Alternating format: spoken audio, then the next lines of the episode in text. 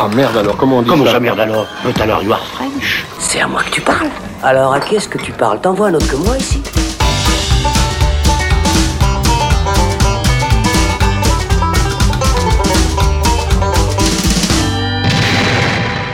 Salut, c'est Thibaut et on se retrouve dans le Saloon pour une nouvelle émission spéciale consacrée à la filmographie d'un cinéaste. Et ce coup-ci, on s'attaque à un très gros morceau puisqu'on va parler de l'immense William Friedkin. Alors non, le réalisateur ne sort pas de nouveaux films en salle, mais cette fois c'est une actualité locale qui nous sert de prétexte puisque la Cinémathèque suisse propose depuis le 26 août et jusqu'au 30 octobre encore une rétrospective précisément consacrée à l'auteur de French Connection et de L'Exorciste, accompagnée il y a quelques jours de la projection en avant-première du documentaire Leap of Faith consacré à ce dernier film. On en profite donc aujourd'hui pour se replonger dans cette passionnante filmographie, l'occasion de revenir sur les titres incontournables que je viens de citer, mais aussi sur des œuvres moins connues. On va donc décortiquer en détail la carrière de William Friedkin et discuter de son passage par de nombreux genres, de son approche qui lorne du côté du documentaire, en gros de tout ce qui fait la spécificité de son cinéma et qui en maintient l'influence et l'importance encore aujourd'hui.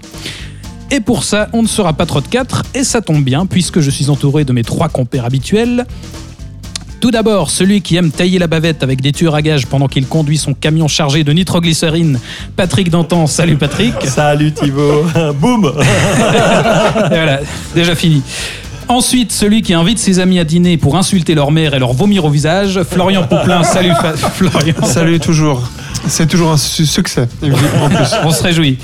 Et enfin, celui qui aime le cuir et les moustaches et qui aimerait finir ses jours à Los Angeles, Alexandre Caporal. Salut Alex. Salut Thibaut Alors je me mets les pieds en éventail aujourd'hui, c'est toi qui anime, c'est ça? Eh oui, c'est ce coup-ci, c'est moi qui, qui suis aux commandes. Moi je fais rien du tout quoi, j'attends. Ah, Voilà. tu, tu peux poser euh, voilà, les, les pieds sous la table et c'est parti. C'est toi qui drive. Absolument. Ensemble, on va donc revenir sur huit films de la carrière de William Friedkin, à savoir dans l'ordre chronologique Les Garçons de la Bande, French Connection, L'Exorciste, Sorcerer ou Le Convoi de la Peur en français, La Chasse, Police fédérale Los Angeles, Bug et enfin Killer Joe.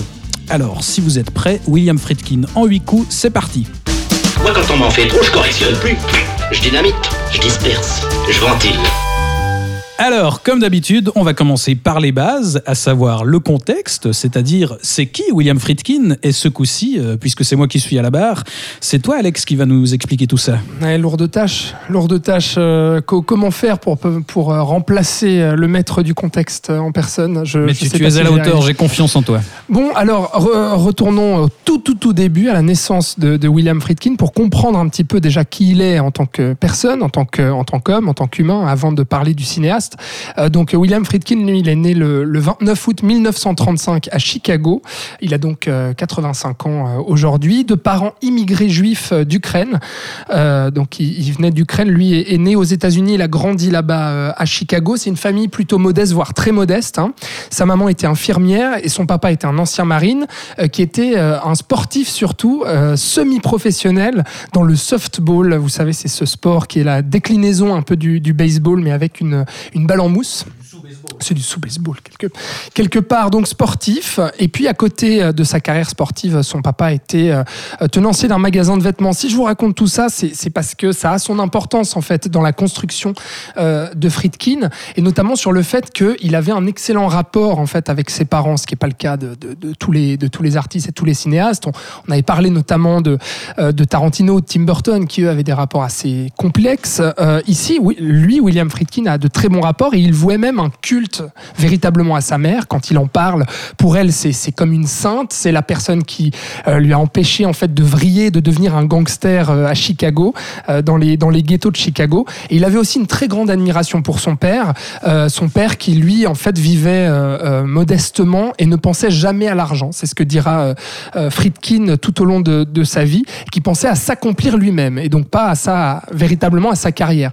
Ce qui là aussi, bah, bien entendu, aura une influence sur sa manière en fait d'aborder euh, euh, le cinéma. Alors au début, euh, euh, Friedkin, il pensait en fait, euh, c'est assez drôle, faire comme son père, c'est-à-dire une carrière sportive. Il était fan de basket, et puis il aura d'ailleurs consacré un film euh, au basket un peu plus tard. Mais donc c'est ça à la base son but, et finalement en fait, il dévie assez rapidement. Ouais, on est peut-être passé à côté d'un très grand joueur de basket, qui sait. Ouais, c'est possible, c'est possible. En tout cas, lui, il fera pas d'études supérieures, simplement parce que ses parents n'ont pas les moyens de lui payer des études supérieures. Donc, il ira en fait dans des petits boulots et il commencera ses petits boulots, euh, hasard de la chose si on veut, euh, à la télévision. Euh, il travaillera pour la chaîne euh, WGN 9, euh, n'est-ce pas? Donc télévision locale à Chicago. Il travaillera dans la mailroom et il travaillera aussi donc à l'âge de 18 ans comme coursier là-bas avant de devenir assistant sur des tournages de live show et puis sur des documentaires. Et là vient en fait sa, sa découverte réellement du cinéma qui arrivera assez tard. Justement, lui le dira, c'était pas avant mes 18 ans parce que on n'avait pas les moyens dans ma famille euh, d'aller au cinéma. Alors, il a eu quelques petites sorties en famille quand il était enfant, mais il ne s'en souvient pas spécialement.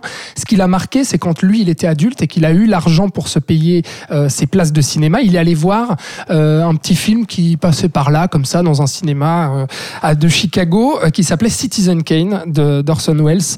Et donc là, c'est la révélation. Et c'est vraiment le film qui va lui donner envie de devenir cinéaste, et puis qui va l'habiter pendant toute sa filmographie.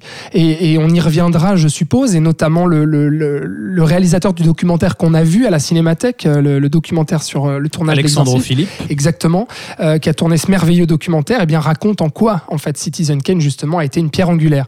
Alors Friedkin le voit, et puis au moment où il le voit, c'était un, un matin euh, à Chicago, il est resté ensuite toute la journée jusqu'à la dernière séance à minuit. Il l'a vu cinq fois d'affilée, tellement il était dingue en fait, et, et lui-même a du mal à expliquer ce qui s'est passé à ce moment-là. Euh, il a du mal à raconter vraiment qu'est-ce qui lui a plu euh, dans Citizen Kane. Mais à ce moment-là, il a su, il s'est dit, ok, c'est ça que je veux faire. C'est, je ne sais pas quel métier encore, mais je veux travailler dans le cinéma. Je veux, je veux concevoir euh, euh, un film en fait. Et là se développe sa cinéphilie à Friedkin. Et alors, elle se développera notamment avec trois grands cinéastes. Donc, on a Orson Welles d'un côté, forcément avec Citizen Kane, qui sera la première grosse influence de Friedkin.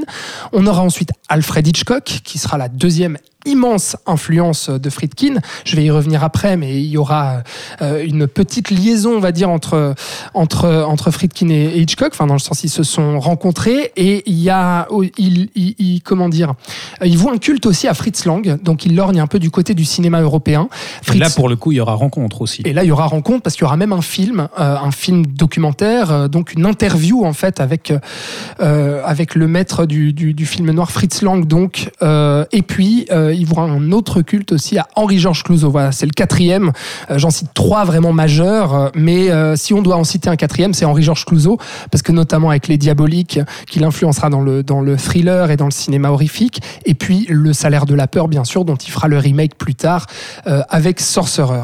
Donc voilà un peu la cinéphilie de, de, de Friedkin. Et puis, euh, il fera ensuite ses, ses débuts derrière la caméra dans le documentaire. C'est ça, il passe pas tout de suite par la fiction. Absolument pas. Le documentaire, et puis là, bah voilà, se fondera en fait tout son style parce que euh, Friedkin est populaire pour être un cinéaste qu'on qualifie justement de très influencé par le style en fait du documentaire, par l'ultra réalisme dans ses films et notamment euh, ses premiers, French Connection et, et L'Exorciste aussi. Et donc là, ici, son tout premier film, c'est en 1965, ça s'appelle The People vs Paul Crump, et où en fait, euh, c'est un documentaire sur un prisonnier noir qui est condamné à mort. Euh, Friedkin, à l'époque, était convaincu de, de son innocence, euh, et du coup, il voulait comprendre, euh, et, et- et là aussi, dans ce film, déjà, s'imposer contre la figure de l'autorité. Donc, contre la justice, contre euh, la police, contre tout ça. Finalement, il avouera quelques années plus tard qu'il pense être intimement convaincu de sa culpabilité au final. Donc c'est assez drôle en fait ce démarrage avec euh, avec ce documentaire là. Euh, et là- Documentaire qui aura quand même un sacré impact, surtout. absolument, absolument. Euh, bah, je je sais pas ce que tu voulais rajouter là, mais Non, non, par- parce qu'en fait, le, le documentaire a eu une influence directe sur l'affaire en elle-même, puisque euh, absolument, à sa vision, pardon. finalement, enfin, l'idée de ce documentaire, c'était de mettre euh, justement en lumière les, les défaillances de l'enquête policière, et ça a finalement entraîné la réévaluation du dossier euh, de ce Paul Crump, qui a finalement vu sa sentence commuée en, en peine de prison à vie plutôt que la peine de mort. Tout à fait. Tout à fait. Donc euh, là, son, son tout premier film. Et puis après ça, bah, bien sûr, il va tourner de plus en plus de documentaires euh, pour la télévision. Et puis la consécration, elle arrivera au moment où il sera envoyé euh, donc à Hollywood pour tourner un épisode de la série Alfred, Hitch- Alfred Hitchcock Presents, qui était sur, euh, diffusé sur CBS et NBC. Et puis, donc c'était le, le- le tout dernier épisode de, de cette, euh, de cette euh, saison de la série Alfred Hitchcock Presents. Donc Alfred Hitchcock est là, bien entendu, Friedkin le film, et puis Alfred Hitchcock lui fait une réflexion. Donc ça c'est une anecdote très connue, hein, des gens qui connaissent Friedkin et puis des, des- des cinéphiles qui sont adeptes de son cinéma. Je vais rien vous apprendre ici, mais peut-être que les autres euh, vous allez sourire. C'est que Alfred Hitchcock à ce moment-là euh, lui avait fait une réflexion sur le fait que Friedkin ne portait pas de cravate. Oui, parce que Hitchcock lui-même venait toujours sur le plateau en costume. Absolument. Et Friedkin, lui, est connu pour euh, justement être un peu euh, euh, contre la norme, quoi. On va dire anticonformiste aussi dans, son cinéma. Et donc Alfred Hitchcock le reprend, lui disant qu'est-ce que pourquoi tu pourquoi t'as pas de cravate Tous les cinéastes ont une cravate. Et ce qui est drôle, c'est que Friedkin lui rendra la balle au moment où il recevra l'Oscar, où il me semble que c'était une autre soirée de, justement où des cinéastes recevaient un prix. Et puis Hitchcock était au premier rang et quand Friedkin a reçu son prix pour French Connection, il lui a dit How do you like the tie, Hitch Et donc euh, comment tu aimes euh, la cravate, Hitchcock, alors qu'il portait un nœud papillon. Une petite revanche. Euh, et sauf que alors Friedkin euh, s'en marre encore aujourd'hui, en rigole parce qu'il dit euh, à ce moment-là Hitchcock a fait une tête en disant mais c'est qui ce gars-là? Je me souviens plus du tout qui c'est quoi. Enfin voilà, donc sa carrière commence à Hollywood à ce moment-là. Il va rentrer dans la fiction avec son sa toute première fiction euh, pour le cinéma en 1967. C'est une comédie musicale qui s'appelle Good Times et ensuite il va faire déjà à cette époque-là des adaptations de pièces de théâtre avec euh, The Birthday Party ou Boys in the Band dont on va parler après. Et une adaptation de bouquins aussi là aussi euh, adaptation théâtrale adaptation de bouquins qui vont euh, rythmer toute sa filmographie avec The Night They Raised Minsky's avant du coup d'atteindre la gloire et le sommet de sa de sa de, sa carrière pardon dans les années 70 avec French Connection cinq Oscars dont celui de meilleur réalisateur gros succès critique et public et The Exorcist surtout immense succès public on y reviendra après et là, ça l'impose comme justement une figure en fait du, euh, du nouvel Hollywood aux côtés de Coppola, Scorsese, De Palma, Cimino, etc. Et donc, euh, pourquoi Nouvel Hollywood? Parce que euh, Friedkin est connu pour euh, aussi avoir euh, ces- cette liberté formelle, cet anticonformisme à Hollywood, et aussi pour faire des tournages de dingue. Je pense qu'on y reviendra, et notamment avec L'Exorciste et, et Sorcerer, et de pousser les acteurs euh, euh, à leur maximum. Et après les années 70, on va y revenir tout au long de notre émission. Carrière en dents de scie, avec énormément d'échecs commerciaux, beaucoup d'échecs critiques aussi, euh, et très peu de films euh, depuis le début des années 2000. Euh, voilà. Et donc aujourd'hui, il a 85 ans, et, et je me réjouis d'en parler longuement avec vous. Ben oui, Voilà. ben, on se réjouit tout pareil. Ben, merci Alex pour, ce, pour ce petit, cette petite mise en bouche. Alors comme d'habitude, on va, avant d'attaquer les films proprement dit, on va peut-être faire un petit tour de table pour que chacun raconte un petit peu sa, rencontre avec euh, Friedkin et, et son rapport avec, euh, avec sa filmographie. Euh, je sais pas, peut-être Patrick, pour commencer, quel a été ton, ton premier contact avec William Friedkin? Alors mon premier contact a été assez difficile en fait parce que c'est un cinéaste dont j'entendais beaucoup parler, on entendait beaucoup parler de ses films. mais j'ai eu de la peine en fait à pouvoir les voir parce que soit j'avais pas l'âge par exemple quand l'exorciste est sorti et ensuite les films suivants ils étaient finalement assez peu mal distribués euh, que ça soit euh, au cinéma ou même euh, même en DVD ou en Blu-ray Et encore aujourd'hui, c'est vrai qu'il y en a Et- beaucoup qui sont très difficilement Ouais. trouvables en, Et, en et- donc c'est un réalisateur dont j'avais toujours ces titres de films. Je me disais ah ça c'est des films qu'il faut que je vois, etc. Mais sans avoir la possibilité de les, de les voir dans l'immédiateté. Euh, des fois, je les oubliais. Tout d'un coup, pauvre, je tombais sur un DVD dans un bac euh, au solde quelque part dans un magasin. Ah, Friedkin, allez, je le prends. C'était l'occasion de le voir.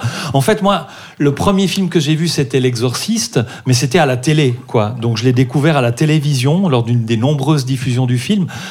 Le seul film de, de Friedkin que j'ai pu voir au cinéma lors de sa sortie, c'était Police fédérale Los Angeles. Donc on est déjà au milieu des années 80, comme ça un petit peu. 85. Ouais. Et puis du coup, après, même les films suivants, ils ont été assez peu distribués en Suisse, en, en l'occurrence aussi. Donc c'est des films que j'ai tout découvert après euh, via euh, DVD, Blu-ray, ce genre de choses-là. Mais c'est toujours été euh, des films dont on entendait parler et qui, qui faisaient partie des films où je me disais ouais il faut vraiment que je puisse les voir quoi. Donc il y avait vraiment cette cette envie cette attente de, de, de découvrir ces films avec peu de possibilités de le faire quoi souvent Florian, toi, ton, ton premier contact Alors, mon premier contact, c'était lors de l'Expanded Director's Cut de L'Exorciste, qui était sorti en salle en 2000. Il y a eu, effectivement eu plusieurs versions différentes. Voilà, mais celle-là, c'est la version un peu définitive, euh, adoubée par Friedkin lui-même. Euh, et elle était ressortie euh, en salle. Il y avait eu une séance euh, unique dans le bled où j'habitais quand j'avais 14 ans, donc. Et j'étais très content de voir ce film, puisque c'était, c'est un des premiers films quand on commence à, quand on commence sa cinéphilie enfin, moi qui l'ai commencé vers les 11-12 ans, qu'on entend, qu'on qu'on entend, enfin, qu'on voit venir assez rapidement. C'est vraiment un film qu'il va falloir voir un jour dans, dans, dans sa, sa vie. Ah, t'as vu ça à 11-12 ans, toi Non, non, non, non, j'en ai entendu parler à 11-12 D'accord. ans. Et j'ai eu la chance qu'à 14-15 ans, bah, il ressorte en salle avec ce nouveau cut. Euh, je n'avais évidemment pas vu le cut original, mais euh, j'avais été très, très, évidemment, complètement impressionné, complètement, euh, je dirais pas choqué, mais quand même un petit peu, enfin voilà, marqué à vie en tout cas par cette première expérience, notamment euh, ce putain de coup de téléphone qui m'avait fait sursauter sur mon, sur mon, sur mon siège. Je sais pas si vous voyez. de- Ouais. quand Mais le y a pas ça, hein. reçoit le Il y a, Jason pas- il y a Miller pas que ça. retourne. mais, euh, voilà, Ouais. exactement. ouais. Ouais. Où euh, sur le tournage, Friedkin avait tiré un vrai coup de revolver pour faire réagir le. Voilà, ça a aussi marché avec moi donc. Euh, et après ça, bah, je l'ai un peu perdu de vue parce que c'était l'époque où j'avais pas, où je voulais bouffer du film sans vraiment voir qui était le réalisateur. Et c'est bien plus tard euh, que j'ai un peu euh, touché d'autres films de lui et que j'ai commencé à les raccorder. Euh, et euh, puis donc euh, voilà, j'ai à peu près tout vu après et ça a toujours été quelque chose d'assez, toujours des expériences assez fortes, puisqu'évidemment c'est excessivement crédible et que c'est un des seuls réalisateurs qui arrive à ce niveau-là de, de crédibilité. Mais ça, je pense qu'on va en reparler aussi. Je peux juste Et, rajouter euh, un truc par rapport oui. à l'exorciste, puisqu'on a à peu près le même premier film Ouais. qu'on a découvert. C'est marrant On va parce que tous toi, l'avoir, hein. toi, Ah, tu j'en ai l'as- bien peur, ouais. toi, tu l'as vu en salle comme ça lors d'une réédition. En moi, salle, moi ça faisait partie en fait un petit peu d'un film d'horreur parmi toute la vague de films d'horreur qui sortaient en vidéo VHS Ah oui. à l'époque dans les années 80. Puis c'était un petit peu, il y avait Shining de Kubrick aussi qui était dans cette configuration-là, mais il était au milieu de ça et puis des Vendredi 13 ou de ce genre de trucs.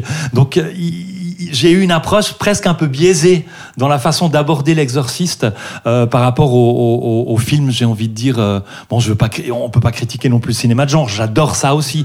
Mais voilà, il était un peu noyé dans une masse qui, qui le différenciait pas de de- d'autres d'autres types de, de films de genre en fait. Et Alex, du coup, si je comprends bien, c'est aussi l'exorciste. toi. Absolument, mon ami. Ouais, non, non, gros choc euh, d'adolescent, mais j'en parlerai un peu plus en détail quand on abordera le film. Euh, mais c'est comme ça que j'ai découvert Friedkin sans savoir, en fait, euh, parce qu'à cette époque-là, j'étais ado, je devais avoir 13-14 ans, et puis euh, bah, je me souciais pas Je ne vraiment savais de. pas encore qu'il y avait des gens qui faisaient les films. Exactement. J'avais des cinéastes derrière, tout à fait. Euh, et puis ensuite, j'ai découvert vraiment Friedkin sur euh, sur le tard, justement en revoyant en fait euh, adulte l'exorciste, euh, en étant toujours aussi effrayé d'ailleurs. Et puis, bah, c'est là que j'ai découvert euh, French Connection et Sorcerer, donc euh, deux grosses baffes, euh, avant de, me plonger en fait dans sa filmographie. bizarrement cette année, j'ai vraiment commencé à, m'intéresser à lui cette année. Puis après, bien sûr, pour pour l'émission, voilà. Et puis, en fait, Friedkin, ce qui est drôle, c'est que c'est un cinéaste que j'ai adoré découvrir à travers les making-of. Justement, que ce soit euh, l'Exorcist French Connection, Sorcerer ou bien Police fédérale, c'est un gars que j'adorais écouter parler, en fait, à travers les making-of ou les documentaires, parce qu'il y en a eu aussi euh, plusieurs sur lui. Il s'écoute beaucoup parler aussi. hein. Oui, et j'ai adoré, en fait. J'ai adoré parce que il a ce côté, euh, il a ce côté justement Grande anti- gueule. grande gueule, anticonformiste dont je parlais, un peu punk sur les bords, euh, euh, très vraiment sale caractère, euh, et puis vraiment ce, ce côté un peu enfant terrible qui veut déranger, qui a un langage cru, franc, euh, qui dit des fuck et des shit dès qu'il peut, euh, enfin voilà, et, et vraiment grande gueule et plein d'humour aussi. Et ça j'adore. Et il avait une, une manière de, de, de parler de, de son cinéma et notamment justement de cet ultra réalisme en fait euh, qui- qu'il essaye de toucher, parce que je pense que euh, voilà, on peut parler de ça, de cette technique de, de documentariste euh, où il avait aussi cette volonté euh, à chaque fois de, tirer euh, le fantastique en fait de l'ordinaire. Euh, donc à travers la technique du, documentaire et de l'ultra-réalisme, mais vraiment de, puiser ça. Et c'est ça que j'ai beaucoup apprécié chez lui en fait. C'est que dans ses films, même s'il y avait cet ultra-réalisme, mais en fait je, voyais quelque chose d'extraordinaire dedans. Je voyais quelque chose de vraiment de, de très cinématographique et de plus gros en fait que, que, que la réalité qui me portait totalement. Et, et là-dedans, en fait, euh, je, il, m'a- complètement saisi quoi. Et, et j'ai j'ai vraiment euh, euh, apprécié énormément découvrir euh, euh, sa filmo quoi. Ouais, bah, je, je suis assez d'accord. Je pense que c'est ça qui fait sa, sa particularité. Enfin, pour, pour, pour- partager aussi euh, ma première fois à moi, n'est-ce pas?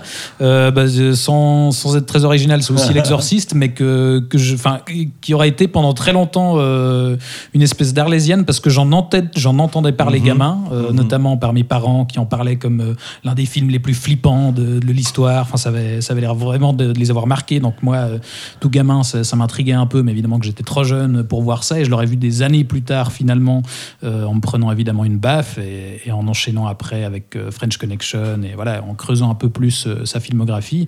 Et effectivement comme tu le dis je pense que ce qui fait l'intérêt de ce, de ce cinéaste c'est que pour moi c'est un, un- un de ces cinéastes du nouvel Hollywood qui aura le mieux su euh, utiliser euh, tout, tout ce style tout, tout cet aspect très ancré dans le réel tournage en dur tout ça pour vraiment transcender le cinéma de genre. Parce que le- beaucoup de films du nouvel Hollywood euh, l'ornent plus euh, voilà enfin on est plus du côté de la nouvelle vague et où on est vraiment euh, sur on s'éloigne un petit peu du, genre la majeure partie du temps. Là on, aborde vraiment frontalement du film d'horreur du polar etc mais avec effectivement cette approche documentaire qui qui vraiment travaille la chose et, aussi avec au niveau des thématiques une exploration de de, de l'ambivalence morale et de, de ce que c'est le mal. Enfin voilà, on aura aussi l'occasion d'en discuter, mais qui est aussi euh, très intéressante. Je ne sais pas si vous avez euh, Bah, une réaction à ce sujet. Quelque part, il y a aussi un regard sur le monde, sur la société telle qu'elle fonctionne, qui est assez, euh, qui est assez ahurissant, puis qui est assez, c'est un coup de massue, quoi. Enfin, je trouve qu'en traversant la filmographie de Friedkin,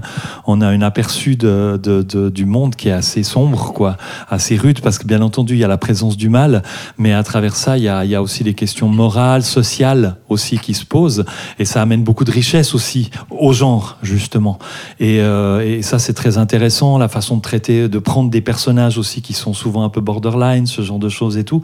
C'est vraiment, je trouve qu'il y a une noirceur euh, Ah ouais. chez Friedkin, euh, une présence du Très mal. peu de happy qui- end, quand qui- même. Ouais, très très peu. Même euh, il y en a un d'ailleurs, lequel je sais plus là. Mais enfin, euh, il y a, il y a- il y Selon a- lui, l'exorciste se termine sur un happy end. Mais euh, voilà, donc ça, ça, ça amène aussi quelque chose qui est, qui est très intéressant puis très fort, quoi. Vraiment, cette exploration de, du côté sombre en fait de l'être humain euh, et de l'humanité tout entière, c'est ces confrontations morales, c'est cette exploration du vice aussi et du péché, et notamment ce rapport aussi à la foi. En fait, c'est un cinéaste, je pense, qui me plaît aussi énormément parce que euh, dans ces thématiques, pas du tout euh, formellement, mais vraiment dans ces thématiques, il me fait penser à Scorsese en fait.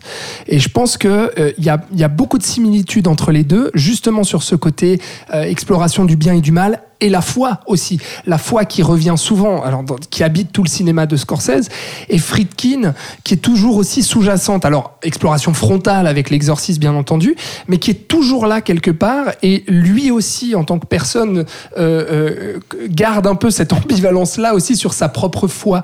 Euh, et c'est, je pense, c'est ça aussi qui me passionne énormément. ouais. Bah, bah, c'est ce qu'il dit. Enfin, je crois qu'il y a une de ses citations qui le résume le mieux lui-même en, en tant qu'homme et, et son cinéma. C'est, c'est une de ses déclarations dans, dans le documentaire Friedkin Uncut qu'on vous recommande aussi. Enfin, c'est la Ouais. toute première réplique qui dit Pour moi, les deux figures les plus, les plus intéressantes de l'histoire de l'humanité, c'est Jésus et Hitler. Ouais, bah ouais. Et il dit il y a Bah du oui. bien et du mal dans chacun de nous et euh, en moi-même euh, et voilà et c'est ça qu'il explore finalement dans ses films c'est euh, l'ambivalence de tout ça Florian. Oui, alors moi, j'irais aussi plus d'un point de vue de la philosophie, en fait, où ce que j'apprécie énormément chez lui, c'est l'acceptation de l'absurdité de l'existence, que euh, dans ses films, il ne cherche jamais à expliquer quoi que ce soit.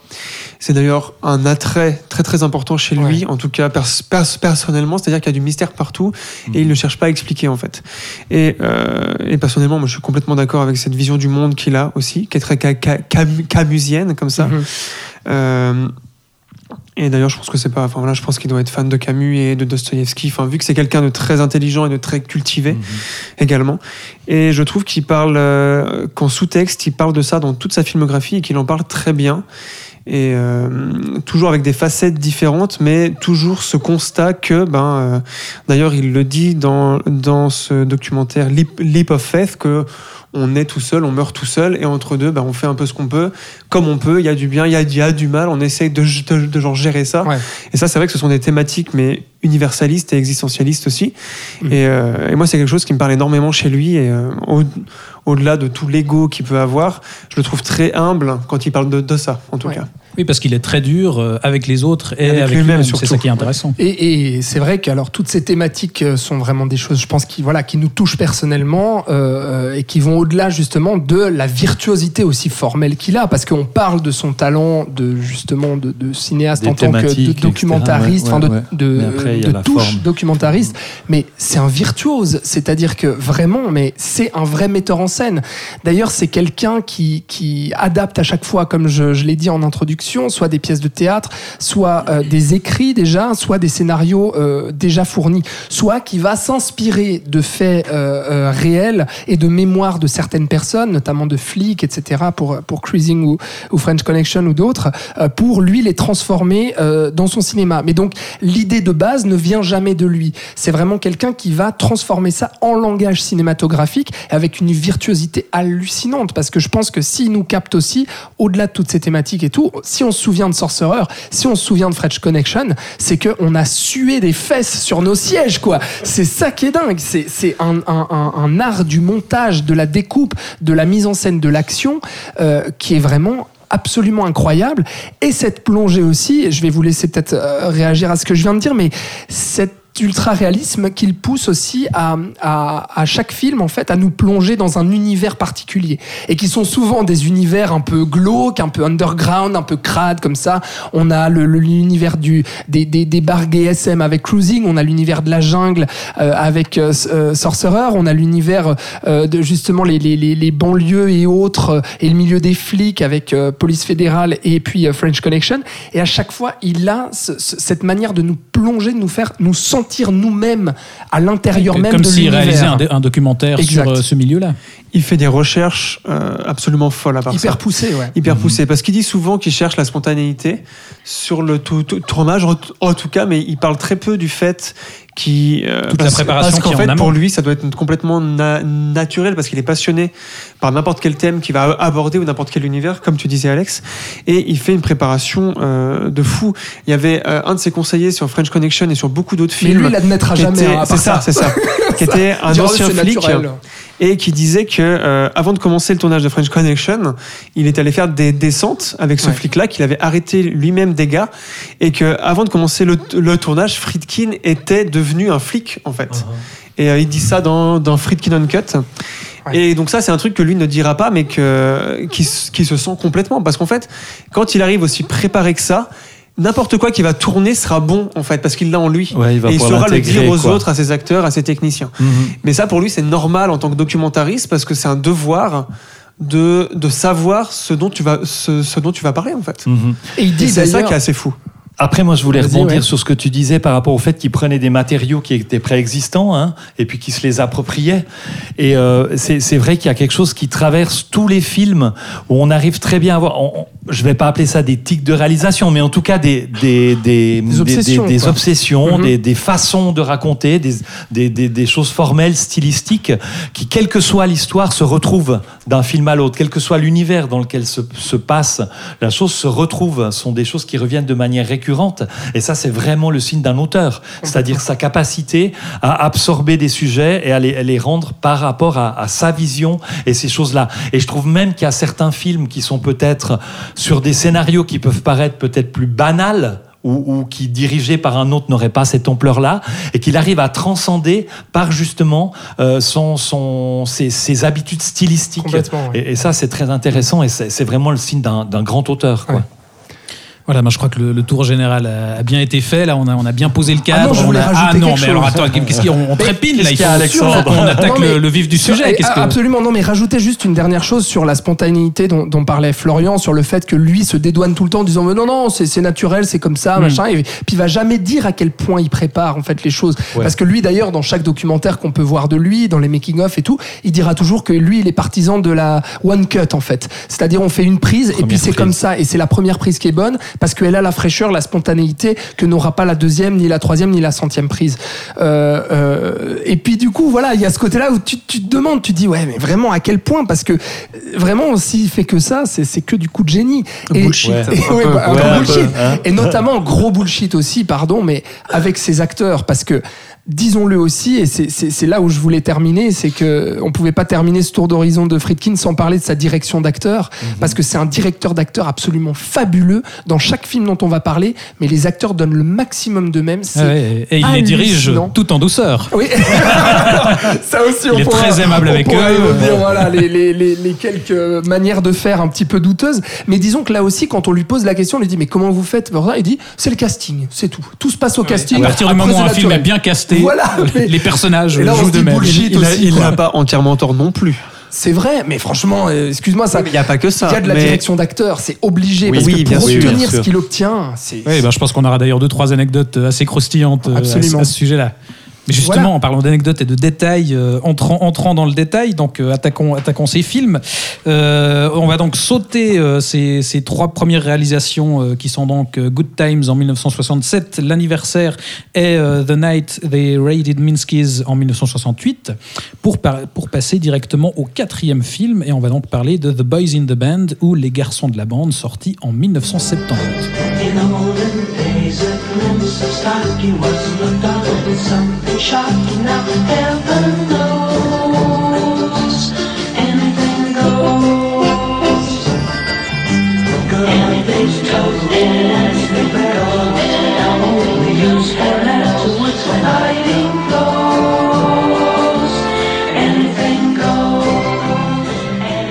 Alors, The Boys in the Band, c'est euh, pas le Friedkin le plus connu du grand public, mais c'est euh, malgré tout un film important parce que déjà historiquement, c'est un des premiers films euh, hollywoodiens à mettre en scène des personnages homosexuels dans les rôles principaux.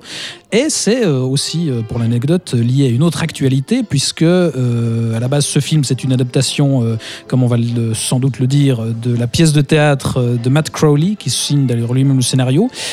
Pièce qui a été à nouveau adaptée récemment dans un film sorti sur Netflix le 30 septembre. Donc, en plus de la cinémathèque, on a une autre actualité qui justifie qu'on revienne sur William Friedkin euh, et sur ce film-là. Mais donc, ici, on va se contenter de la version de Friedkin et c'est toi qui nous en parles, Florian. De toute façon, il n'y avait pas grand chose à dire sur la nouvelle version, mais Voilà, comme plus ça, c'est bouclé. Alors, Les Garçons de la Bande, c'est sorti en 1970, comme tu l'as dit Thibaut. C'est donc basé sur euh, la pièce à succès de Marthe Crowley. Autant pour moi, j'avais oublié. Ah ouais, voilà. Marthe, ouais. Moi aussi, j'ai mis Matt, M-A-R-T. Ah Ah ouais, bah voilà, mon R est parti. euh, On est nul. Y a pas de sur problème. Word. qui, euh, qui était l'assistant personnel de Nathalie Wood pendant plusieurs années. Ah. Et oui, ah, ça, je savais belle que ça allait t'intéresser. Euh, c'est une pièce qui a été jouée euh, d'avril 1968. su- bah. Avril 68. Ça, 68, et oui, je deviens belge. À septembre 1970, et qui a eu en tout 1001 représentations, Ah, ce qui est quand même, euh, assez beaucoup. intense. hein. Ouais. Énorme. J'ai pas fait les calculs, mais j'imagine que que ça c'est plus beaucoup. ou c'est moins que Les Misérables? Euh, en si peu de temps, je crois que c'est plus. Ouais. Parce Ouais. qu'en c'est un an et demi, je crois quand même. hein. Ouais, c'est énorme. Euh, Ah, donc c'est c'est vraiment assez fou. Donc ça a été un succès assez phénoménal. Euh, il y a eu plusieurs spectateurs connus euh, à l'époque, dont Jackie Kennedy, Marlène Di- Dietrich et Groucho Marx, pour ne citer que. Et donc, bien entendu, un producteur, euh, Dominique Doon, s'est dit qu'il fallait en faire un film, puisque euh, voilà, il fallait monétiser dessus. Bien sûr. Et euh, Mark Crowley est également devenu producteur, et tous les deux se sont mis à chercher un réalisateur. Et ils se sont dit que ce serait une très mauvaise idée de prendre Robert Moore, qui était le metteur en scène de la pièce, pour faire le film, puisqu'il n'avait aucune expérience dans le cinéma. Et ils ont bien fait, euh, puisque Parce a ils tendance avaient à vu. mais le théâtre et le cinéma, ce n'est pas exactement pas la, même chose. exactement.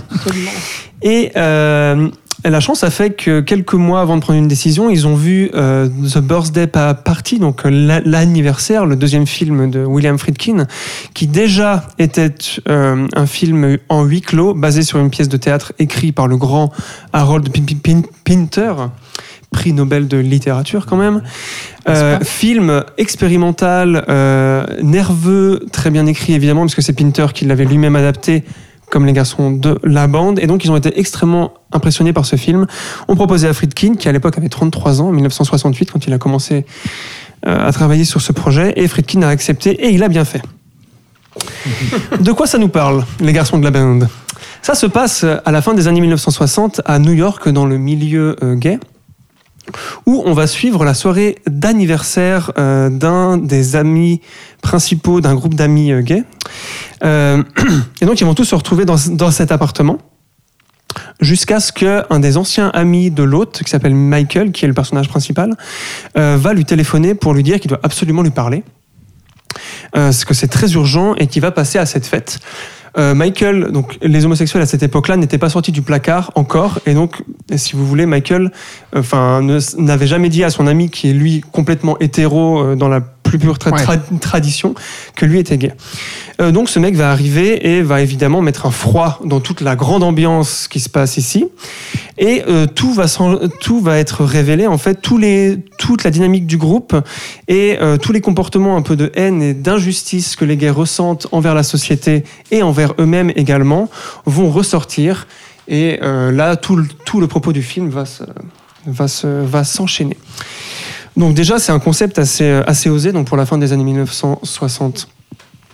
Et comme tu disais Thibaut, c'est le premier film hollywoodien à avoir un cast entièrement de personnages gays, à part l'hétéro, et les acteurs l'étaient aussi, ce qui était encore plus rare. D'ailleurs, la majorité des acteurs n'étaient pas sortis du placard non plus. Donc c'était vraiment une époque assez particulière et je reviendrai dessus. Et l'intégralité du casting, si je me trompe pas, est le même que Et celui oui, de la pièce de théâtre. C'est vrai, hein. exactement. Ouais. Mais ça, je voulais en revenir sur le sur l'in- sur l'in- l'interprétation. Donc, ce qui est très intéressant avec ce film, c'est que c'est une étude d'amour-haine des mœurs gays vis-à-vis d'eux-mêmes, donc encore une fois, en tant que groupe et vis-à-vis de la société, ce qui est très intéressant d'avoir ces deux niveaux-là. C'est-à-dire que ça ne s'arrête pas à le monde est méchant, et nous, nous sommes les victimes du, monde, mais le film, enfin, tout comme la, la, la, la pièce, étudie euh, les comportements internes, en fait, toute la honte que les gays subissaient, subissent encore aujourd'hui, mais de manière différente, euh, et tous les comportements qu'ils avaient envers leur entourage, toute la frustration, et euh, comment ça pouvait entacher, en fait, comment ils pouvaient être méchants entre eux, en fait. Et ça, je trouve ça, euh, enfin, j'ai vraiment trouvé ça très très juste et très très très impressionnant, et très moderne, en fait, pour l'époque où, enfin, c'était quand même assez secret d'être gay, ça, ça avait pas l'air très très, voilà. Moderne par rapport à justement euh, au, au film sorti sur Netflix là. Oui, non, mais ça, j'y reviendrai. Oui, voilà. mais ça, j'y reviendrai plus tard. Mais où, Enfin, de manière à ce générale, que tu m'as dit hors micro, hein, mais voilà, euh, oui, oui, complètement. Film donc très moderne, euh, comme je disais, dans ses thématiques et dans son propos, mais qui n'a pas été accueilli euh, de cette façon par le public gay à l'époque, puisque évidemment, il passe par plusieurs stéréotypes et dont eux-mêmes parlent dans le film, la fairy, la queen. Il y a aussi le gay noir qui est encore différent du reste. Il y a aussi le gay qui est très hétéro d'un point de vue physique, c'est-à-dire qu'on on voit pas Ouais. que c'est un gay entre Ouais, guillemets. en fait, on, Enfin, voilà. on va vraiment explorer euh, la façon dont différents personnages euh, assument leur homosexualité euh, justement à des Ou degrés pas, différents en fait, ou voilà. pas, et, euh, et la vivent et, et la fichent ou non, effectivement. Exactement. Et donc tout va tourner autour de ça jusqu'à un final un peu, un peu très dramatique, même je dirais. mélodramatique même. Mélodramatique, Mélo, ouais. exactement. Ouais. Et c'est aussi ce qui n'a pas plu à l'époque, puisque ça montrait des personnages qui pleuraient beaucoup sur leur sort au lieu de se battre, et euh, ça donnait une mauvaise image euh, de, de genre victime, Disons un petit ça- peu. Voilà. ça- ça donne un, un Après, constat assez, aujourd'hui- assez déprimant. Quoi, sur, Voilà, euh, ce assez déprimant. euh, Aujourd'hui, c'est considéré comme un film d'époque, puisque tout cela se passait, comme je l'ai déjà dit, avant euh, la grande période où les, le, le coming out est devenu de plus en tout plus. ça et tout, après, ouais. ouais, Voilà, ouais. ex- exactement. Donc c'est plus vu aujourd'hui, en tout cas par la communauté gay, euh, comme un film d'époque, un film de ce qui n'est plus aujourd'hui, et c'est mieux comme ça. En tout cas, c'est ce que j'ai vu dans mes recherches. Euh, et voilà, donc c'est un film important, en tout cas un repère important cinématographiquement et pour les gays, encore une fois. Ensuite, c'est un très bon film d'un point de vue technique et écriture, évidemment. L'écriture est absolument parfaite, un rythme de fou furieux. C'est donc Mark Crowley qui l'a lui-même adapté. Et je pense qu'il n'a pas coupé grand-chose, puisque le film fait quand même deux heures. Et la pièce n'était pas très loin de cette durée non plus. Euh, et euh, Friedkin évidemment, est, à son quatrième film, donc il n'a pas encore de style. Et personnellement, je trouve que c'est le premier film où il expérimente vraiment euh, le montage cut. Il y a même un, un critique qui, à l'époque, avant que The French Connection sorte, donc, avait dit que Friedkin filmait une pièce comme il filmait une course-poursuite, ce qui sera donc Ouais. vrai. euh, C'est assez Pour juste The hein, French- par rapport au film. et c'est vraiment Ouais, ça. ouais, ouais. Il utilise énormément euh, donc de coupes, mais qui sont toujours très fluides. Il y aura un travail sur le montage assez fou, notamment dans les, mou- les mouvements. Les cuts sont souvent dans les mouvements, puisque les personnages bougent, même si c'est un huis clos, l'appartement. Les personnages à bougent deux, trois endroits. aussi. Voilà, ouais, ils se déplacent beaucoup, Exactement. sont très volubiles. Et Friedkin euh, profite de ça pour avoir une fluidité assez folle. Il va quand même utiliser euh, beaucoup de gros plans. Ouais. Et il va aussi utiliser un maximum le jeu et l'interprétation des acteurs qui, comme je vous l'ai dit, l'avaient d'abord joué mille et une fois. Donc il a fait Qui de la connaissent bien ces personnages. Exactement. Et qui d'ailleurs, ils les connaissent bien, et c'est pas peu dire, puisque vu que euh, ça parle de la fin des années 60, ces acteurs qui étaient gays à cette époque et qui n'avaient pas fait leur coming out vivaient la même situation que leurs personnages. Donc il, de- il devait y avoir une double identification des, des- des acteurs vis-à-vis de, des personnages qui, qui devaient jouer, ce qui donnait une force encore plus, encore plus crédible en fait à cet ensemble. Et Friedkin en profite, il avait donc fait que deux semaines de répétition. Ce qui est assez peu pour un jeune réalisateur qui fait son quatrième film quand même. Il en Et, fera encore euh, moins après. Voilà, il en fera encore moins. Et euh, donc voilà, c'est assez impressionnant. Moi, c'est un film que j'aime personnellement énormément, que je trouve rythmé euh, à tout point de vue. Donc encore une fois, au niveau du texte, du, montage et de la mise en scène, il y a aussi des punchlines absolument folles. Enfin, le, texte est vraiment exceptionnel. Et, euh, et voilà, je trouve que c'est un film qui, doit être découvert ou redécouvert, un film de Friedkin en, tout cas. Et euh, ce n'est pas, ce n'est pas le revival qui est sorti sur Netflix il y a quelques jours euh, qui fera ça. Je vous conseille vraiment d'aller chercher quelque part ce, ce film-là qui est disponible chez Wildside en DVD, peut-être pas en Blu-ray, mais en DVD en tout cas. C'est certainement Euh, le film le moins connu de Friedkin dont on va parler euh, dans cette Mhm. émission. Je- je- hein, ouais. Cruising, je sais pas s'il était Ah, Cruising, quand même. ouais, Ah, il y a, y a une petite ouais. réputation, oui. Ouais, ok. Oui, oui, oui. Quoi quoi- quoi qu'il en soit, moi c'est un film qui m'avait beaucoup impressionné et que, et Mhm. que je garde dans mon cœur, qui est un Mhm. des trois préférés de William Friedkin. Ah ouais. Carrément. Voilà, qu'en avez-vous pensé. Alex, Euh, est-ce que, ce film t'a impressionné euh, tout autant? Alors, euh, formellement, dans tout ce que vient de dire euh, Florian, je suis absolument d'accord. C'est-à-dire qu'effectivement, bah, c'est pas du théâtre, euh, c'est pas du théâtre filmé, quoi. Ne ne serait-ce que justement dans le montage des, des gros plans, la manière de filmer ces acteurs, on est complètement hors du théâtre. On, on est dans une dimension supplémentaire. bah, dès, dès le plan d'ouverture, il y a, Bah, y a quand même ce, ce panoramique sur. on est dans une salle de bain, il y a ce panoramique sur le lavabo, on voit Ouais. des produits de beauté, de la crème, etc. Ouais. On remonte le miroir et on voit que c'est des jambes qui sont dans la baignoire. Donc déjà, on joue un petit peu avec, euh, avec les clichés Tout à fait. Et, et cette Et imagerie-là. puis le- les angles aussi qu'il choisit à chaque fois, où placer sa caméra euh, euh, pour justement se, se cibler une réaction de personnage plutôt qu'une autre en fait. Donc c'est là- là-dedans, on est clairement dans, dans de la vraie mise en scène et du, dans du vrai langage de cinéma. Et ça, effectivement, ça me plaît beaucoup. Et, et sur les thèmes de société très forts qu'il aborde, effectivement, sur la souffrance de, le- de- de- des homosexuels à l'époque, sur le rejet aussi d'eux-mêmes, euh, sur tout ça, c'est vrai que ça me touche. Et notamment le casting que je trouve impeccable finit par me toucher à la fin. Le seul problème là-dedans, c'est que euh, C'est que tu n'as pas de cœur. c'est que personnellement, euh, alors ça va pas vous avancer beaucoup euh, ce que je vais dire, c'est pas très constructif, je suis désolé, mais je suis passé totalement à côté du film. J'étais totalement hermétique parce que j'avais l'impression, comme quand on va à une soirée, euh, on connaît personne et puis euh, il y a des groupes de gens qui se connaissent très très bien et qui discutent entre eux et on n'arrive pas en fait à franchir le pas et, et à, et à s'immiscer en fait dans leur conversation. Et on reste tout le long en dehors et on se dit euh, bon mais qu'est-ce que je fais à cette soirée là quoi?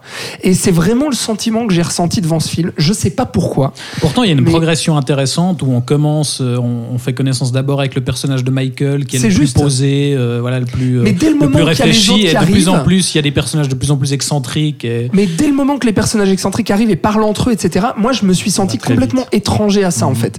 Et, et du coup, coup, je suis resté complètement à côté du film euh, quasiment tout le long. C'est-à-dire que vraiment, euh, tout- toute l'histoire qu'ils se racontaient entre eux, tous leurs problèmes et autres, ça ne m'intéressait pas. Jusqu'à ce que le final, en fait, mélodramatique, me, prenne à ce moment-là et que le personnage de Michael me bouleverse.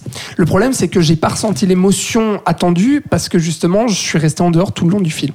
Donc, c'est vraiment, c'est vraiment dommage. Euh, c'est pas très intéressant ce que je raconte là, mais c'est vraiment mon ressenti personnel.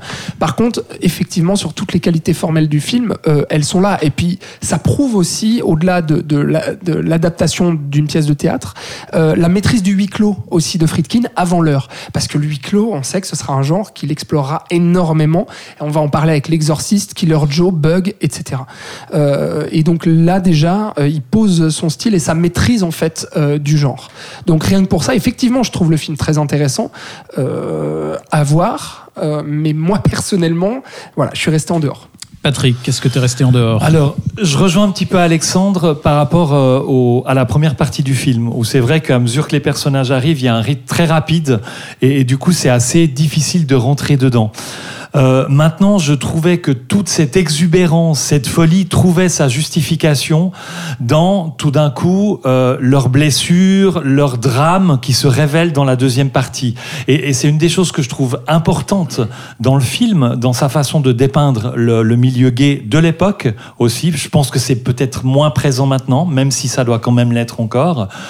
Euh, C'est-à-dire qu'on a des personnages qui, en fait, derrière, enfin, sont très exubérants, euh, très provocateurs, euh, mais, mais cachent des, des grands problèmes de relations à eux-mêmes, de relations aux autres, de relations extérieures avec le reste de la société, société pas gay, etc.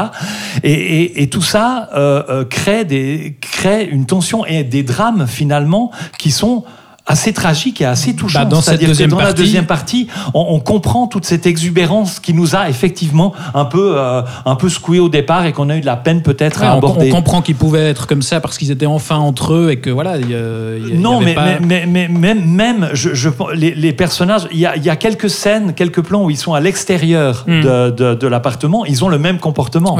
C'est-à-dire que ces attitudes, ces tenues, ces espèces de personnages qui collent sur eux-mêmes pour quelque part peut-être se protéger et, créer peut-être euh, des, personnages un peu défiants, un peu provocateurs, un peu hautains, qui, qui sont en fait une protection peut-être. Et, ça, c'est assez touchant.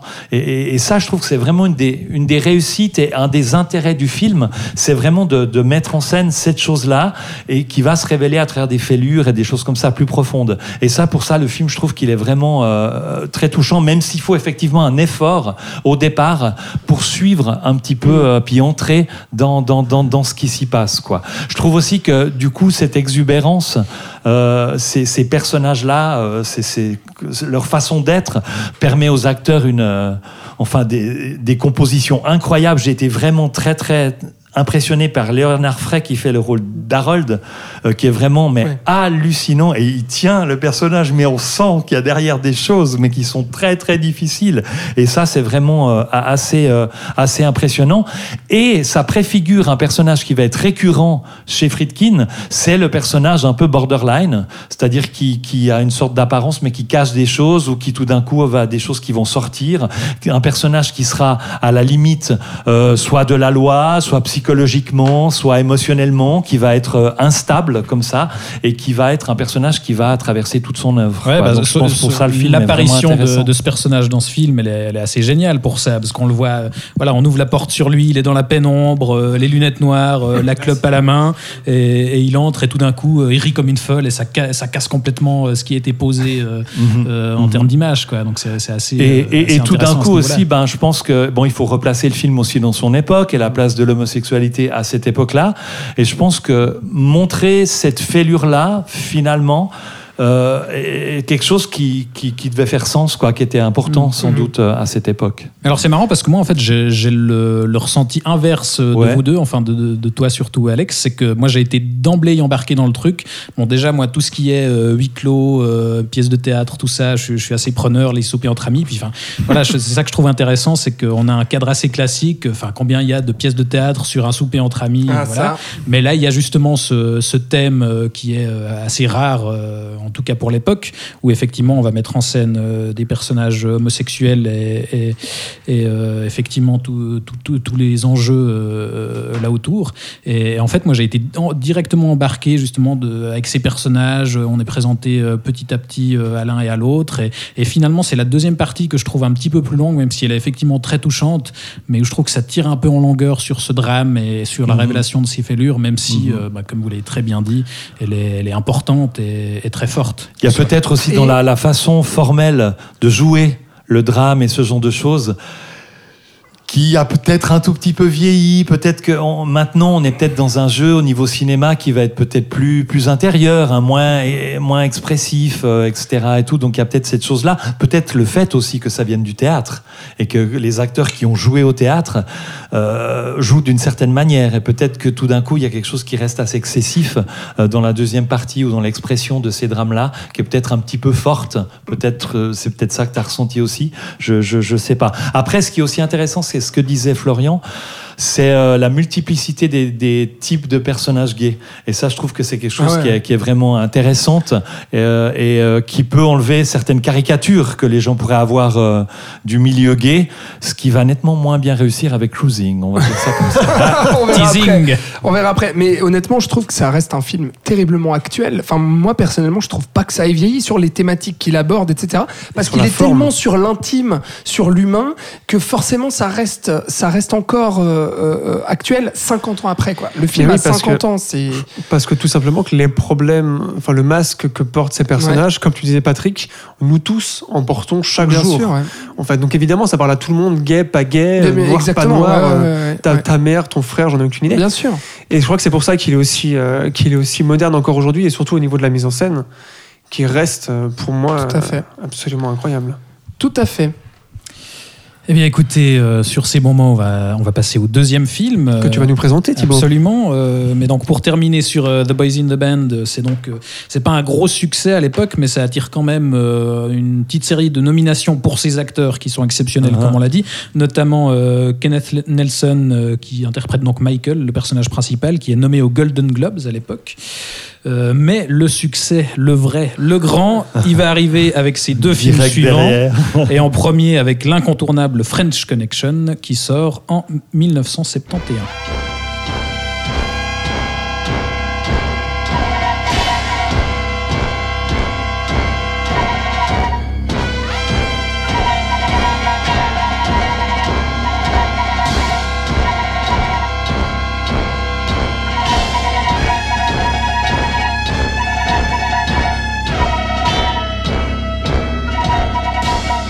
Alors French Connection, c'est donc l'adaptation d'un fait réel euh, qui raconte euh, la lutte de la police de New York et principalement de deux détectives contre euh, donc ce qu'on a appelé la French Connection, c'est-à-dire l'organisation criminelle qui importait depuis la France la majorité de l'héroïne consommée aux États-Unis à l'époque.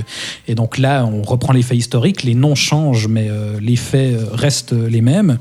Et, et ces faits historiques, ils avaient d'ailleurs, pour un petit rappel croustillant, inspiré une autre, un autre film avant ça, puisque cette histoire du présentateur euh, de télé euh, français qui sert de passeur de drogue Uh-huh. avec sa voiture, ça avait déjà servi d'inspiration, rappelons-le, à Gérard Houry pour, Pour Le Cornio. Le cornio, mais bien sûr, c'est vrai. De Mais Bourvil à Gene Hackman, il n'y a qu'un ah, le cornio, c'est Voilà, génial. ça, ça, c'était juste pour la blague. Mais, mais pour le coup, le scénario de French Connection, c'est donc, euh, euh, il est signé euh, Ernest Tidyman, qui est pas n'importe qui, parce que c'est quand même le, le créateur du personnage de Shaft, euh, qui fera donc les belles heures euh, de la Black Spotation dans ses adaptations cinéma. Donc c'est un, grand nom du, du polar qui signe le scénario.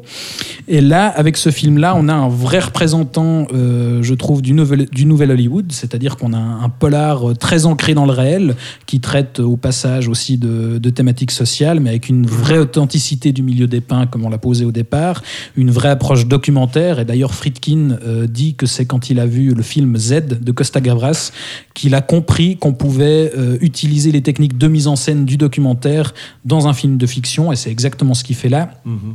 Euh, je crois que c'est toi, Florian, qui parlait de, son, de tout son travail de recherche en amont. Euh, et là, effectivement, euh, bah, tu l'as dit, il a, suivi un policier des narcotiques pour, pour s'imprégner dans le milieu. Les deux détectives dont on raconte l'histoire ont servi de consultants sur le film et ils interprètent d'ailleurs des petits rôles dans, dans, French Connection. Et dès le début du film, on, voit vraiment, on ressent cette approche documentaire et ce souci du détail, cette introduction à Marseille qui prend le temps de nous montrer euh, le gars se balader euh, dans les vieilles rues avant qu'il se fasse flinguer finalement. Euh, on, est vraiment immergé pendant quelques minutes à Marseille à l'époque. Enfin voilà, on a, on a vraiment l'impression d'y être dans, dans le quotidien de, cette petite ville. Un truc intéressant à souligner aussi, c'est que tout bêtement, les Français parlent français, et pour la plupart, ils sont interprétés par des Français. Donc on a vraiment euh, cette authenticité-là, cette authenticité-là qui est pas forcément l'apanage de, de tous les films hollywoodiens. Euh, direct après cette séquence à Marseille, on a euh, les deux flics qu'on va suivre, qui sont donc interprétés par Gene Hackman et Roy Scheider, euh, qui s'engagent dans une poursuite à pied dans Brooklyn. On filme sa caméra à l'épaule, ils finissent sur un terrain vague. Enfin, on est vraiment dans la rue, on ressent vraiment ça. Mais malgré tout, ce que je trouve assez hallucinant, c'est que Friedkin ne reste pas pour autant dans un naturalisme qui pourrait être un peu plan-plan et qui est un peu, euh, un peu plombant dans certains films du Nouvel Hollywood. C'est que, comme je le disais au départ, il y a aussi un vrai sens du, du cinéma-spectacle et et où on va utiliser justement ces techniques euh, du documentaire, euh, voilà, bien avant les, les Jason Bourne, pour faire vraiment du, du- du vrai cinéma euh, d'action. Il y y y a ces longues scènes de, de filature où on suit euh, ce grand parrain euh, de la drogue euh, dans la rue et puis dans le métro qui sont extrêmement tendues. Et il y a évidemment cette, cette fameuse poursuite du métro aérien en voiture. Pour l'anecdote, c'est grâce à Howard Hawks que, que Friedkin s'est lancé dans French Connection parce que Friedkin, à l'époque, connaissait la, fille de Howard Hawks et puis il lui a demandé euh, au, au cinéaste bah, Qu'est-ce que vous pensez de mes films? Et, et Hawks lui a répondu euh, Ah, c'est de la merde, mais euh, je te conseille pour ton prochain film, fais une, fais une scène de poursuite, fais la meilleure scène de poursuite de l'histoire du cinéma. Et donc, c'est ça qui a motivé, entre autres, Friedkin à se lancer dans French Connection. Et il, il a effectivement fait, en tout cas, une des meilleures scènes de poursuite de l'histoire du cinéma, puisqu'on a en parallèle ces plans en vue subjective du métro et de la voiture. Donc, pour rappel, c'est c'est Gene Hackman qui poursuit euh, euh, un tueur qui vient, essayer de qui, qui vient d'essayer de l'assassiner euh, et qui s'enfuit dans le métro aérien. Et lui, il vole une voiture et il le poursuit en dessous, Dessous, euh, ouais. sur la route. Et on a en parallèle, du coup, des, des plans en vue subjective du métro et de la voiture à ras de la route. Euh, et Friedkin dit lui-même que voilà que c'était complètement dingue ce tournage. Enfin, je crois qu'il a, lui- il a interdit au chef opérateur de faire lui-même parce qu'il avait une famille, donc euh, c'était beaucoup trop risqué. Donc il est allé lui-même dans la voiture. Enfin. Un truc pas possible, il dit lui-même qu'il ne ferait jamais ça aujourd'hui et, et que c'est tant mieux, enfin, finalement. Et, et- et on a vraiment une séquence d'action euh, absolument euh, hallucinante.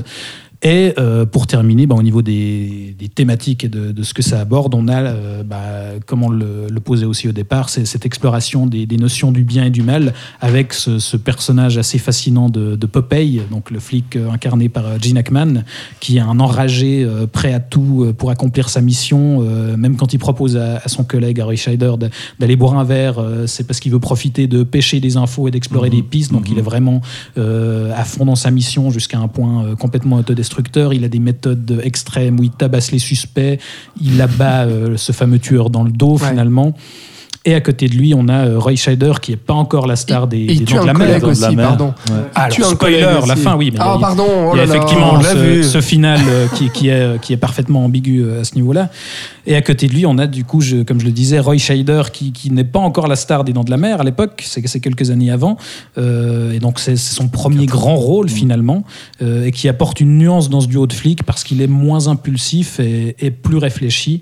Euh, et donc voilà, on a un duo assez fascinant et qui reviendra d'ailleurs euh, dans, dans certains de ses films par la suite, on aura l'occasion d'y revenir.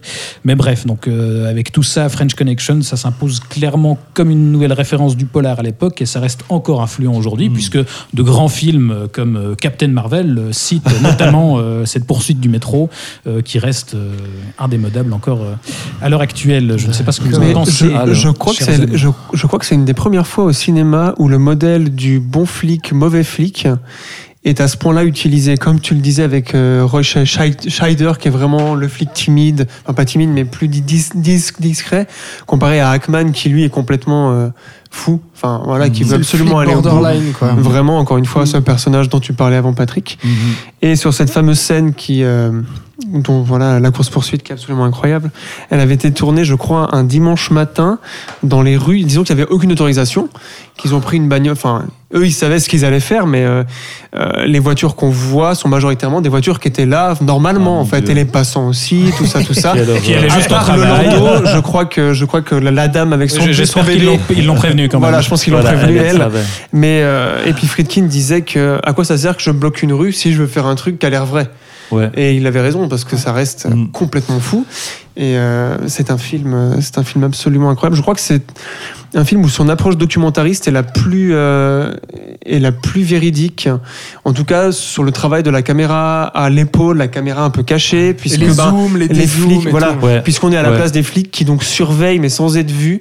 Ouais. Et je trouve que l'approche docu- documentaire là est a un, a un double emploi en fait, puisqu'on se met à la place des flics tout en donnant cet aspect euh, Absolument. crédible et réaliste. Ouais, il y, a- il y a ce fameux à tout plan euh, assez génial où, où justement Gene Hackman suit euh, le, le parrain français qui, qui mange tranquillement dans un resto bien au chaud et le plan commence justement à la table euh, du, du méchant Superbe ce plan. et, et zoom euh, à travers la vitre jusqu'à Gene Hackman qui est seul Qui dans le froid et qui vide son cappuccino son parce qu'il est dégueulasse. Et qui boit, ouais, euh, ouais, qu'il en boit ouais. une go- gorgée, qu'il la jette, c'est ça Alors, Alors moi- scène, cette scène, elle est hallucinante parce que en fait, euh, c'est quelque chose en- qui habitera Friedkin sur plusieurs films. C'est ce côté. euh, euh, on va filmer en fait la, la solitude finalement des flics quoi. Et le côté sacrificiel qu'ils ont euh, dans leur métier le côté que au final ils sont dévoués totalement pour leur cause et pour leur métier mais en fait c'est des c'est des pauvres gars quoi qui ont vraiment une vie de merde.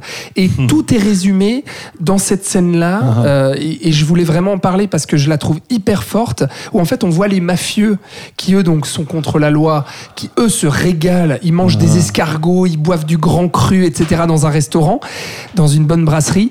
Et Dehors, on a Gene Hackman qui est en train de se geler les couilles. Il y a des plans, euh, des inserts de plans sur ses pieds euh, et ses, ses- ses- genoux, je crois, qui tapent. Et puis ensuite ses mains avec les gants qui se frottent. Donc on voit à quel point il a froid, le café dégueulasse, la pizza froide dégueulasse Ouais, ouais, qu'il va prendre, etc. manger, ouais, ouais. Et en fait, la manière de montrer ça, c'est qu'il va filmer, il est à l'intérieur du restaurant, il filme les mafieux, et là, il va zoomer euh, lentement, en fait, sur le personnage de Gene Hackman. Et pour arriver sur le personnage de Gene Hackman, bah, en fait, il y a tout le décorum qui est une vitre avec des barreaux. Et donc, en fait, on va avoir l'impression de voir ce pauvre gars qui renverse son café et qui est en fait en prison, quoi. Avec, avec barreaux clairs dans le cadre qui forment vraiment euh, une tôle, quoi. Et, et- ce plan-là, pour moi, il est iconique de French Connection et il est iconique, en fait, de plusieurs films de Friedkin après sur euh, la, le- vraiment la le côté désespéré en fait de, de ces flics euh, qui vont courir après ces gangsters qui eux euh, s'enrichissent euh, différemment, et qui ouais, finalement est quelque chose qui habitera un autre cinéma. Et, et c'est une autre chose que j'ai envie de dire c'est que sans French Connection pas de Michael Mann euh, et pas de Hit euh, et pas, ce, pas de ce, ce- ce genre de film et pas de Paul Greengrass non plus. T'as as cité Thibaut avant Jason Bourne. C'est à dire que c'est un- une pierre angulaire du polar dans le style justement dans l'approche de l'ultra réalisme et du style documentaire qui sera repris notamment justement dans, le cinéma pardon, de Michael Mann et de Paul, Greengrass pour ne citer que sur cette approche documentariste et réaliste du polar. Donc c'est un film absolument indispensable. Voilà. Patrick, film indispensable. oui, c'est un film que j'adore. Je trouve que c'est vraiment un chef-d'œuvre qui va placer beaucoup de choses qui sont incroyables et magnifiques à, à découvrir au niveau du cinéma. Moi, il y a deux choses que j'aime beaucoup. Vous avez parlé de l'aspect documentaire, euh, l'aspect réaliste, bien entendu. Je trouve qu'il s'inscrit beaucoup par rapport à une des choses que je trouve les plus hallucinantes dans le film, c'est le montage. Je trouve que Oh le bah, montage est ah ouais. incroyable et ce travail sur les inserts. C'est-à-dire que euh, on a un montage qui a un certain rythme et tout d'un coup, dès qu'il y a de l'action, on, va avoir euh, le rythme qui va s'accélérer avec même à l'intérieur des, plans qui composent euh, ce- cette scène-là, euh, une accélération, mais des plans qui sont aussi eux-mêmes à l'intérieur très travaillés mais qui vont aussi tout d'un coup opposer plan large avec une scène d'action et petits détails sur un bout de la vitre de la voiture ou, un passant ou ce genre de choses-là. Et ça va rejoindre en même temps l'aspect documentaire parce que tout d'un coup, on a tout d'un coup, on a dit, eh ben, il était là avec sa caméra, il a filmé quelqu'un qui passait. Euh, je pense au début dans les rues de Marseille où il y a une vieille dame à un moment donné avec une canne qui marche et on se dit, bon, on y est quoi. Et, et le montage avec ces inserts, qui est quelque chose qu'on va retrouver très fréquemment dans toute la filmographie de, de Friedkin ensuite, est absolument incroyable. Alors il est signé par Jerry Greenberg, euh, qui a eu l'Oscar pour ce film-là, pour le meilleur montage. Le gars, il a quand même fait aussi le montage d'Apocalypse Now, De Pulsion, des Incorruptibles ou de Body Double de Brian De Palma, qui est un, acte, un réalisateur aussi très Hitchcockien, très qui travaille beaucoup aussi sur, le- Hollywood. sur, sur les choses là. Et, et- et pour moi, c'est vraiment quelque chose qui est, qui est assez incroyable. C'est le travail de montage sur le film qui est vraiment un, un, un nouveau, un, un nouveau langage dans la façon de l'intégrer. Et puis, bien entendu, le- du coup, ça crée aussi la véracité de, de cet univers, de cette ville, qui devient presque un personnage en soi. Et c'est quelque chose qui est, euh, Ah ouais. qui est aussi euh, très important dans toute la filmographie de Friedkin et qui pourrait peut-être préfigurer un taxi driver d'une certaine manière, qui, Ah, qui, qui va rajouter peut-être un petit peu dans l'humidité, la nuit et ce genre de choses, parce que finalement French Connection, au niveau de la lumière, est un film assez clair, on va dire quand même. Euh, et, et donc du coup, voilà, mais je trouve que ça préfigure un petit peu euh, ce qui va arriver avec Taxi Driver un peu plus tard. Eh bien, on va passer à la suite, mais pas à Taxi Driver, puisque euh, l'émission Scorsese, on l'a déjà fait, et vous pouvez aller la réécouter d'ailleurs, petit coup de pub au passage. Euh, mais donc, pour ce qui est de French Connection, euh, bah, avec un budget de 1,8 million de dollars, il rapporte quand même à l'époque 51,7 millions de dollars en recettes, rien que sur le territoire américain, et 80 millions dans le monde. Donc, euh, Wow. c'est plutôt un, un joli score, on peut dire ça. Il récolte une foultitude de nominations et emporte euh, tout plein de récompenses, dont euh, on, en a cité un, mais cinq Oscars, notamment meilleur acteur pour Gene Hackman, meilleur scénario adapté, meilleur réalisateur pour, pour Friedkin et finalement meilleur film. Donc euh, voilà, grosse consécration pour, La totale. pour ce film, qui aura droit à une suite en 1975. On, on l'oublie souvent, mais il existe un French Connection 2, euh, toujours avec Gene Hackman, mais sans William Friedkin. Et donc, on ne va malheureusement pas parler euh, de ce film-là, qui reste une curiosité quand même à voir euh, si, si vous êtes des fans absolus de French Connection. Mais en tout cas, le succès de ce film euh, va euh, convaincre définitivement un certain euh, William Peter Blatty, euh, qui a écrit un bouquin euh, dont l'adaptation est à l'époque en projet chez Warner Bros. Et euh, ce William Peter Blatty, il veut absolument, du coup, euh, face à French Connection, que ce soit Friedkin qui réalise euh, le film adapté de son bouquin. Et ce bouquin, c'est évidemment L'Exorciste.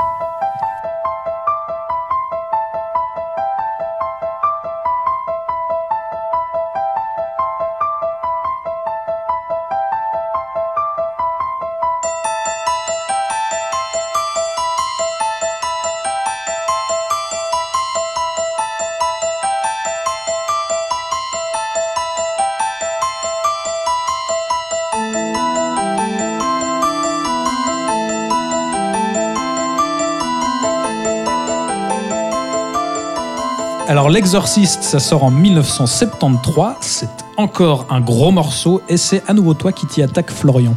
Oui. Avec enthousiasme. Comment- Oui, non, mais avec Oh là là. enthousiasme, mais euh, comment aborder un tel film? Je vais rebondir tout de suite en disant qu'il est sorti le 26 décembre. Joyeux Noël Ah, mais c'est sympathique Belle façon de célébrer la fin d'année. Voilà. Ah, chez la Warner, ils sont, ils sont taquins. Ils ont de l'humour. Alors, donc, comme tu l'as dit, basé sur le roman éponyme de, écrit par William, William pardon, Peter Blatty, qui est lui-même basé sur euh, un des trois exorcismes qui avaient eu lieu au XXe siècle euh, aux États-Unis, euh, qui, qui s'était déroulé en 1949 sur un jeune garçon de 14 ans qui s'appelait Roland Doe. On n'est pas sûr que ce soit son vrai nom, puisque Doe, c'est un nom de famille utilisé pour les gens qui ne veulent pas Jane donner. Doe pour, euh, exactement, ouais. ou John Doe. Pour les corps, euh, donc pas à- Voilà, donc encore une fois, un fait réel est à la base de ce projet, on ne, on ne s'en étonne plus. Blatty deviendra donc producteur de ce film et adaptera lui-même son livre, mais Friedkin évidemment euh, refera énormément de choses. Puisque, Puisqu'il considérera que son premier jet, c'est de la merde quand même? Oui, il l'a, ouais. Il, il- Pour rester fidèle à son et il personnage. lui a dit, voilà. Mhm. Hein? Il faut aussi savoir que ce, ce projet avait d'abord été proposé à Arthur Penn, à Stanley Kubrick, Hmm. à Mike Nichols, qui avaient tous les trois euh, refusé parce que ça avait l'air vraiment difficile. Et euh, Friedkin, d'a- d'ailleurs, euh, le trouvera difficile aussi. Euh, donc voilà. Friedkin, euh, avec son ego et euh, puisqu'il vient d'avoir une gloire absolument incroyable, imposera plusieurs de ses choix aux producteurs et à la Warner Bros, notamment au niveau du casting. Comme il disait que le casting représentait 80% euh, du bon actorat de ses comédiens, Euh, notamment avec Linda Blair qui n'avait jamais joué dans rien avant et qui là aura le rôle de sa vie et à peu près le seul, je crois, puisque comment passer après ça Je, je Euh, crois qu'à la base, ils, ils voulaient quand même aller chercher euh, la petite fille euh, qui avait joué dans, dans Charlie et la chocolaterie, sauf erreur. Mais Très bien. je Ça aurait été encore pire, je crois. je crois que ses parents avaient considéré que c'était quand même un petit peu, un petit peu un film d'horreur, un petit peu impressionnant. Tu m'étonnes. Helen Burstein, qui à l'époque avait fait euh, une poignée de films, notamment The Last Picture Show de Peter Bogdanovich, où elle avait eu un, un rôle assez intéressant, mais qui n'était pas, elle n'était pas encore une star, donc elle était presque inconnue à cette époque-là. Et Jason Miller, qui joue euh, le père Carras, qui lui n'avait joué dans rien, qui était dramaturge, qui avait écrit une pièce qui avait tapé dans l'œil de Friedkin, une pièce qui avait reçu le Pulitzer d'ailleurs, et qui lui, en lisant euh, le script, euh, s'était totalement reconnu et euh, a été une révélation pour, euh, pour Friedkin, qui avait d'ailleurs viré l'autre acteur qu'il avait pris, tout en lui payant son salaire. et donc, autant dire que la Warner n'était pas très content de payer deux acteurs pour le prix d'un. Voilà, mais ça, c'est du, de Friedkin. Mais comme on était dans les années 70 et que Voilà. Friedkin venait de remporter l'Oscar, il Exactement. Il faisait- vert. il faisait un peu ce qu'il voulait. Et euh, du pognon, il y en aura encore plus, puisque Et pendant, puis, attends, pendant le les acteurs, tournage. Max von Sydow, quand même. Oui, Bah, c'est Quand le, même, le voilà. seul Oui, vrai nom quand qu'on a. même. Je parlais des Lui, ch- il a une grosse carrière. Voilà, mais même. lui, la Warner était OK parce que Max von Sydow était à l'époque euh, une des plus grandes stars du cinéma du monde entier. Ouais. Donc, plutôt européenne. Il était plutôt européenne, lui. Oh là là. On se rappellera même euh, de cette fameuse anecdote où pendant le tournage où il doit dire une phrase super importante, euh, Max von Sydow n'a pas pu la dire parce qu'il est athée, donc il avait un blocage et Friedkin lui a fait si tu veux, j'appelle Ing- Ingmar et je te le ramène ici pour que tu dises ta réplique. Mais bon, il a, il, a, il a quand même réussi après. Quoi qu'il en soit, le tournage a été très très compliqué. Le budget a coûté euh, a été deux fois plus que prévu puisque les décors ont totalement brûlé pendant le tournage, blessant au passage Helen Burstein et Linda Blair. Donc il a aussi fallu attendre qu'elles se remettent de leur brûlure. Euh, donc il y a eu tout ça. Bah, à, à l'inverse, je crois qu'il a quand même fait construire euh, le décor de la chambre euh, de, de la petite fille dans une chambre froide pour que Oui. euh, dans le final, justement, on ait la buée, il y ait cette sensation de froid. Donc j'imagine que ça, ça a dû quand même coûter aussi euh, pas mal. Oui aussi, mais euh, enfin le feu, la glace, tout ça. Les éléments. Mais le plus important, c'est que le résultat était le film le plus effrayant de l'histoire du cinéma. Souvent on dit un des, mais bon, soyons honnêtes. Arrêtons. Hein, le film le plus secondes. effrayant de l'histoire du cinéma, mais pourquoi? Pourquoi hein? Le Mhm. savez-vous? Je sais ce Et que tu vous vas nous le dire, tu vas nous tu- dire. On sent que Voilà. tu vas le dire. Pas sûr. Évidemment, encore une fois, euh, c'est un de ces. Je crois que c'est le premier film où il étudie autant euh, des thématiques très très profondes, comme j'en parlais en introduction, euh, des thématiques très très universalistes, très très philosophiques, donc le bien et le mal, qui est quelque chose de très quand même vaste. Et il arrive à en faire une étude. euh, tout en faisant un film de genre, entre guillemets, je mets genre entre guillemets, j'y reviendrai, Euh, notamment par le vecteur de la foi, puisque le film pose la question euh, pourquoi croit-on À quoi doit-on croire Que ce soit la religion ou autre chose. Ouais. Il prend le vecteur de la religion, mais le message du film parle quand même d'amour. Et je rejoins assez ce qu'il dit dans le, dans le documentaire de Alexandro Philippe, où il dit que la fin du film est, optimiste, puisqu'à la fin du film, en fait, les personnages ont, ont la foi en quelque chose. En tout cas, pas à la religion. Friedkin ne dit jamais en quoi exactement. Euh, et c'est aussi une des grandes forces du film, c'est qu'il, euh, encore une fois, il ne répond à rien. En fait, il montre des choses, il pose énormément de questions sans rien résoudre. Et euh, je crois que c'est euh, une des grosses parts, une des plus grosses parts de la fascination qu'a ce film sur le public encore aujourd'hui, c'est que ça pose des questions qu'on connaît tous, qu'on s'est tous posées, sans donner de réponse. Mais en les posant, il y a très peu d'œuvres d'art qui les posent aussi bien, je trouve, que l'exorciste, tout en étant divertissant. Et Excuse-moi, je te coupe juste là-dessus, mais parce que c'est vrai ce que tu es en train de, de dire en fait sur toute la portée philosophique du film et toute la profondeur en fait du film et le discours sur la foi, etc., qui est quelque chose qui finalement euh, dans euh, dans l'esprit euh, commun et dans dans, dans l'opinion publique a tendance à, à être oublié parce que souvent euh, le grand public etc c'est pas négatif que je dis ça mais c'est vrai qu'on retient souvent de l'exorciste bah, le côté épouvante effrayant avec justement les scarifications du visage le dégueulis euh, le, le, la- le, le, le crucifix dans le vagin etc euh, tout, tout ce genre d'image choc en fait où on va dire ah bah le film est effrayant parce que euh, il est dégueulasse et que du coup il fait peur etc mais en fait c'est beaucoup plus profond que, que ça. Effectivement il y a la violence euh, graphique et à l'image qui est là et qui vraiment fout les boules et qui vraiment dérange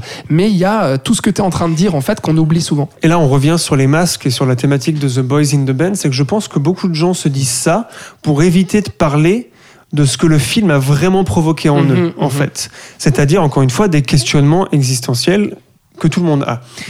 Et, euh, et malheureusement, bah, ce film traîne encore ce truc de film le plus euh, Horrible, horrible dégueu, et tout. euh, horreur. Mais quand on y Mhm. pense, il y a très peu de, il y a très peu de choses horribles en fait quantitativement comparé aux deux heures Ouais. ou deux heures et quart selon la version Ouais, du film qu'on ouais. voit. Euh, voilà. Mais, ce, mais le- les passages horrifiques sont tellement horrifiques parce qu'il y a eu tout un travail d'empathie et de crédibilité avant, Ouais, ouais. évidemment. Ouais. Et on retrouve aussi ici, je finis juste sur l'idée que je voulais dire avant qu'Alex là, je crois que Patrick trépine Oui, je, d'impatience. vois, Je je oui, oui, alors je finis juste. hein. Et on voit aussi, euh, je crois que c'est son plus grand hommage à deux films qui l'ont énormément influencé, donc Citizen Kane, comme on disait, avec le fameux Rosebud, et 2001, qui lui n'ex- n'explique évidemment que dalle, et qui a le même concept de ce monolithe, c'est-à-dire quelque chose qui est symbolique et qui n'explique rien. Dans L'Exorciste, on a la médaille de Saint Joseph, qui a le même rôle. Et euh, c'est un de ces films où on sent le plus les influences et l'hommage qu'il a à tous les grands classiques qu'il adore. Et il arrive à transcender ça, je trouve ça vraiment fou. Aussi des réalisateurs qui arrivent à rendre hommage indirectement tout en faisant aussi bien que les films qui l'ont influencé. Parce que je, je trouve que L'Exorciste, peut-être pas autant que 2001 et Citizen Kane, mais pas loin quand même, quand on y regarde vraiment de plus près. Euh, voilà, Patrick, tu veux parler avant que je passe au prochain Bah, truc en, en fait, je voulais, je voulais juste euh, euh, abonder dans ton sens. Je, je trouve que c'est vraiment un film qui, est, euh, qui, qui met en scène le mystère. euh, le- l'impalpable de, de certaines forces qui peut-être traversent notre monde, notre univers, et sur lequel on n'a peut-être pas de contrôle. Enfin, quelque chose qui, qui va ailleurs que, que ce que nous, en tant qu'êtres humains, on se dit bon bah on contrôle les choses, et puis mais et tout d'un coup, il peut arriver à n'importe qui de, de- de- que quelque chose se passe, qui nous entraîne ailleurs. Des fois, et ça on se sent dès le départ, puisqu'il y a toute une préquelle qui oui. se passe en Irak, donc qui amène déjà le public occidental dans une autre culture, quelque chose où tout d'un coup on va déjà commencer à, se questionner, qu'est-ce que c'est exactement qui va créer un exotisme un peu, qui peut paraître peut-être un petit peu inquiétant, en tout cas nous, nous déstabiliser au niveau de ce qu'on connaît. D'ailleurs c'est assez marrant par rapport à ça, j'ai vu une anecdote que les spectateurs américains qui ont été voir le film au début étaient d'abord confrontés à ces scènes où on parlait en arabe en fait Oui, c'est vrai. et, et du coup sortait de la salle et disait non mais euh, on est venu voir un film en anglais qu'est-ce que c'est que cette histoire? Parce que il y a, il y a aussi j'ai aussi lu qu'en fait euh, la Warner voulait un ton coupé il y a eu il a vraiment eu de la peine à garder Ouais, mais, ce je, mais je crois qu'il y a eu le même quoi. problème avec Sorcerer où les premières scènes sont pas en Exactement, anglais et du coup les, spectateurs aussi sortaient. Et, euh, et donc du coup, ils mettaient un avis sur les deux films. Ils Mm. ont mis un avis. euh, non, non, les premières scènes sont dans d'autres dialogues, mais après, c'est bien un film en anglais. Ne vous inquiétez pas. Donc il y, a- il y a quelque chose qui déstabilise un petit peu dès le départ le spectateur. Et puis après, c'est vraiment sur le mystère, parce que c'est vrai qu'il faut pas mal de temps avant qu'il y ait déjà un- une première séquence horrifique, vraiment horrifique, qui Presque- arrive. La possession presque ne commence pas tout de suite. Et finalement. On passe beaucoup de temps dans le film, on- on est dans un drame intime de personnes qui sont confrontées à l'incompréhension de ce qui se passe. Et on essaie toutes les pistes, les médecins, la psychiatrie, euh, les pistes physiologiques, euh, avant d'arriver sur la piste de la foi et de la croyance et de la possession. Mais on on a ces personnages qui sont vraiment mais perdus par rapport à ce qui leur arrive, le mystère qui entre dans la vie de tous les jours. Et il y a cette scène qui est vraiment bouleversante où Ellen Burstyn, le personnage qui, qui joue une actrice aussi, et qui, qui est une actrice dans le film, va demander au prêtre d'aider et dit mais nom de Dieu quoi. Elle dit pas, je sais pas si elle dit nom de Dieu, mais elle pourrait dire ça voilà. Et elle dit mais aidez-moi quoi. Il faut Ouais, que quelqu'un fasse quelque chose. surtout. Croyez-moi. Mhm. Il faut que quelqu'un fasse quelque chose, qu'on trouve une solution.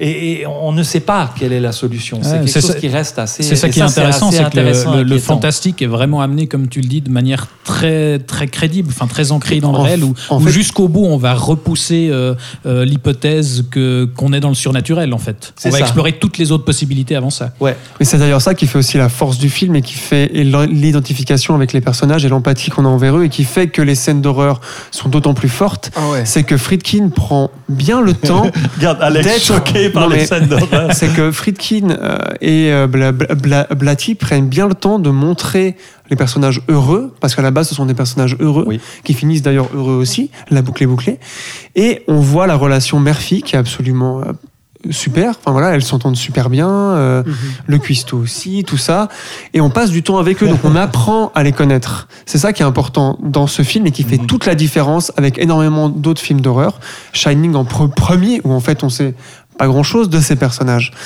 On ne Euh, comprend pas comment une enfant aussi angélique en fait euh, peut virer euh, au, au diable le plus. Exactement, le plus mais là aussi c'est l'absurdité de pourquoi est-ce qu'un démon va choisir elle? Ben justement parce qu'elle est gentille. Et c'est ce que dit euh, la Perlérine à un certain instant, c'est que le but c'est de nous faire dépérir en fait, de nous de, de ne, ne plus nous faire croire que l'humanité est bonne aussi. Et, et- en fait. et- Et, et c'est le message du film. Parce que vous Absolument. parlez de logique, mais y a-t-il une logique dans le mal Dans le Non, c'est démon, il n'y avait pas de logique. Enfin, c'est quelque chose. Et, et du coup, il est là. Et il arrive dans un, dans un milieu, dans un microcosme, dans une famille, euh, et dans une enfant. Euh, comme ça, Et il aurait pu être ailleurs, dans n'importe où, mais Et il cette- est présent là. Et dans- cette dans phrase assez incroyable quand il euh, quand t'as le démon qui lui dit euh, défais mes, mes, mes liens, défais mes, mes, mes liens, et puis euh, le père Carras qui lui dit mais fais-le puisque tu es le diable. Ouais. Il dit mais non, ce serait beaucoup trop Ouais. vulgaire de faire ça. C'est Et vraiment. après, il euh, ouvre un tiroir. Il n'y a pas de sens à tout ça en fait. Enfin, Non. il s'amuse, le mal est là et le bien aussi, et on gère ça. Et c'est encore une, c'est encore une fois une des thématiques qui traverse toute l'œuvre de, Mhm. de William Friedkin. Et c'est effectivement d'autant plus difficile du coup de, de l'accepter parce que justement tout ce questionnement de, de la foi, il est fascinant à travers le personnage de, de Caras dont tu parlais, euh, qui, qui est à la fois un prêtre et un psychiatre, et donc euh, ça renforce ce parallèle justement entre le fantasme, enfin La la, science. la possession et justement les, les possibles troubles psychiatriques. Et d'ailleurs lui-même rappelle que, que pendant longtemps euh, les exorcismes étaient pratiqués euh, sur des troubles psychiatriques finalement. Mm-hmm. Et lui-même est un personnage qui questionne sa foi. Et il va aussi tout son parcours, ça travaille aussi euh, cette question-là. Euh, Alex, puisque puisque tu, tu réagissais avec euh, force, Non, mais c'est vrai que pour moi, c'est un film très très très important dans ma vie et dans ma cinéphilie. Effectivement, pour reparler vraiment d'horreur pure, euh, c'est vraiment effectivement le film qui m'a euh, le plus marqué, Ah ouais. qui m'a le plus terrorisé. C'est-à-dire que quand j'étais ado, je pense qu'on on s'était pas mal, euh, voilà, avec les potes, on se réunissait euh, les samedis soirs, on, on mangeait du popcorn à la maison, puis on, on se dit ah on va regarder un film d'horreur. Alors on se regardait les les, les Scream, les Souviens-toi l'été dernier, ce genre de conneries, la colline à des yeux et autres. Et puis d'un coup, Ah, c'est bien les bah, Scream, excusez-moi, c'est très bien les Scream. Ça dépend lesquels, La colline à plutôt des yeux aussi. Enfin bref. Craven, euh, quand même. Et là, nous vient l'idée, euh, bah forcément, comme euh, est arrivé aussi dans ma vie Shining, c'est-à-dire qu'à un moment donné, bah, quand tu regardes quelques films d'horreur, tu dis bon, ok, les plus gros classiques du genre, c'est quoi? Qu'est-ce que j'ai pas vu? L'Exorciste. Bon, quelqu'un a vu ça dans la pièce? Non, personne? Bon, allez, on va se lancer ça. Bon, euh, puis tu sais, ça, ça, ça, ça rebutait personne à l'époque. On se mate un film de 1973. quoi. C'était juste l'Exorciste, c'est un mythe. Il faut l'avoir vu, on le voit. Et, euh, et là, mais vraiment, j'ai, j'ai, j'ai- je me suis chié dessus, quoi. Vraiment, j'ai pissé culotte. Enfin, c'était. T'as vomi Et- plutôt, non j'ai, failli Non, mais vomir. euh, vomi elle, se fait, elle se fait aussi pipi dessus. C'est hein, vrai, c'est vrai, euh, C'était, c'était effectivement euh, terrorisant et je me souviendrai toujours, c'est que euh, bon voilà, j'habitais en campagne et tout. Alors là, je vous, je vous raconte ma vie, c'est super. non, mais disons que j'habi- j'habitais en campagne et puis c'est vrai que, un samedi soir. que tous ceux qui habitent en campagne Vous savent qu'un samedi soir, quand on part d'une maison d'un ami et puis qu'on veut rentrer chez soi, bah il y a pas nuit, grand hein. monde, il fait nuit et puis il y a pas grand monde. Il fait froid, Ça fait peur. Il y a la brume autour des lampadaires. Le diable tout le temps. Je pense que j'avais très- 13 ans, 14 ans. J'ai tellement eu peur, mais vraiment quoi, que j'ai dit à mon pote, je dors chez toi, quoi. Je, ne rentre pas chez moi, c'est impossible. Et en fait, au-delà, justement, et je vais rebondir sur tout ce que vous avez dit, parce que au-delà d'effectivement la, la violence et l'horreur visuelle qui passe et ce subversif, euh, ce- oui, ce côté Cette subver- subversion. cette subversion, Peut-être. Euh, je veux dire le, le- le coup du crucifix dans le vagin, etc. Enfin, c'est des images hyper fortes. Le coup de l'araignée, enfin, de, de l'araignée qui descend. Enfin, quand elle descend. Euh, euh, Bon, qui est une scène coupée de qui est une la scène version coupée, originale, mais voilà. Donc déjà à l'époque, j'avais vu la, la, la version euh, director's cut. Enfin bref, tout ça, c'est vrai que ça terrorise, c'est vrai que ça fait peur, c'est vrai que. Mais au-delà de tout ça, moi je pense, et c'est ce que tu disais Florian, c'est que moi je me suis admis justement que ce qui me faisait peur dans ce film, euh, c'était tout, ce- tout, tout le texte en fait sous-jacent, tout, tout le propos du film et ce à quoi il me confrontait effectivement sur la, la croyance et sur le fait justement c'est l'inexplicable qui est flipp- qui est flippant. Pourquoi? Parce qu'on passe tout le début du film à nous expliquer scientifiquement parlant avec tous les tests possibles et inimaginables que on peut pas expliquer ce qui est en train d'arriver à cette gamine. Donc à un moment donné, démerdez-vous avec ça. Vous croyez ou non au démon, au diable, à l'exorcisme et à tout ce que vous voulez. À un moment donné, eh ben on ne peut pas expliquer ça. Et en fait, la technique documentaire est hyper importante dans ce film-là. Et l'ultra-réalisme est hyper important pour croire, justement, de base à, à, à- au- à l'échec de la science. Ouais, bah, c'est ce que je disais au départ. Cette terreur, de- quoi. par cette idée, de- avec ces techniques du documentaire, il transcende vraiment le genre. C'est-à-dire que là, effectivement, on a ce cadre tellement crédible et réaliste que dès le moment où il y a un élément surnaturel qui, qui Ouais. surgit, c'est d'autant plus terrifiant. Effectivement, et je pense que ça parle aussi à un adolescent et à moi adolescent, parce qu'il y avait aussi ce fait qu'on s'intéresse euh, finalement le- l'autre texte sous-jacent dont Friedkin parle assez peu, c'est ce côté euh, coming to age quoi, c'est c'est coming of age pardon, c'est c'est une gamine innocente, euh, une préado qui finalement bah voilà va ressentir aussi les troubles d'une adolescence, du corps qui change, de tout ça etc. et peut-être de, des idées noires qui peuvent arriver à un moment dans sa vie, donc euh, et des traumas que peuvent ressentir que peut ressentir une, une adolescente. Donc pour tout ça voilà c'est c'est Mais la- Patrick et Florian ont l'air très. Euh, la euh, nouveauté- non, mais mais ils se, foutent, ils se foutent de Non, ma mais gueule, cette dernière chose, c'est sa moi, lecture. évident. Elle, est tout à fait acceptable, c'est sa lecture. euh, Je veux dire, voilà. Non, mais, Euh, ah ouais. Sérieux, je suis Flo- tout seul. Florian, tu ne Je partages pas cette, euh, ça. cette C'est pas lecture. quelque Moi, chose je qui ne m'a frappé Moi personnellement. non plus, ça ne m'a pas mais, frappé, euh, mais, mais je vois ce que tu veux dire, mais c'est pas. Je On, pense pas que ce soit quand même y voir effectivement ce sous-texte. Enfin, fatalement. euh, En même temps, vu que rien n'est expliqué, tu peux y voir ce que tu veux. Absolument.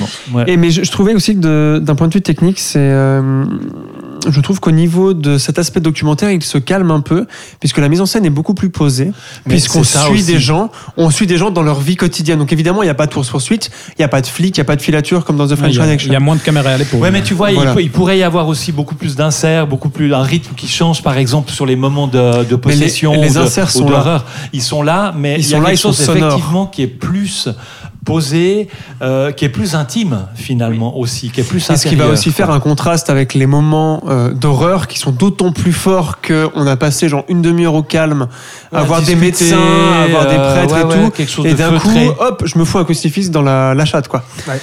Euh, en disant Jésus me Allez, laisse, tout ça. Et en, en prenant la tête de sa mère en disant Lick me, lick, me. your counting daughter. Non, mais Voilà. cette émission, ça, ce podcast sera interdit au moins de 16 ans à cause Effectivement, de D'ailleurs, d'ailleurs, c'est un film qui a Voilà, été très, euh, très, très Qui a fait décrié. scandale. Qui Interdit au moins de 18 ans. Non, qui a été. Si. Non, non, non. Qui aurait dû l'être, mais qui Ah, bah, ne l'a qui pas était été. en France, si. Ah, en France, mais aux États-Unis, il a été classé R. Oui, c'est ça. Il au lieu d'être être classé classé X. Ouais. Et euh, Ah. selon même des critiques de l'époque, donc déjà à l'époque où on faisait des films quand même déjà beaucoup plus euh, osés, beaucoup plus à risque, celui-ci était déjà assez euh, difficile à faire passer, mais euh, le MPAA, je sais Ouais, pas combien ouais, de euh, les l'avait quand même mis R, ce qui, a, ce qui lui a valu, je pense, aussi un succès phénoménal. Ouais, et, et Euh, pourtant, enfin, ça a aussi participé au succès, mais, mais Oui, voilà, je il y a eu aussi. tout un tas d'histoires euh, de spectateurs euh, qui Oui, s'évanouissaient, qui, qui vomissaient, qui ont eu des crises cardiaques. Des euh, fausses couches aussi.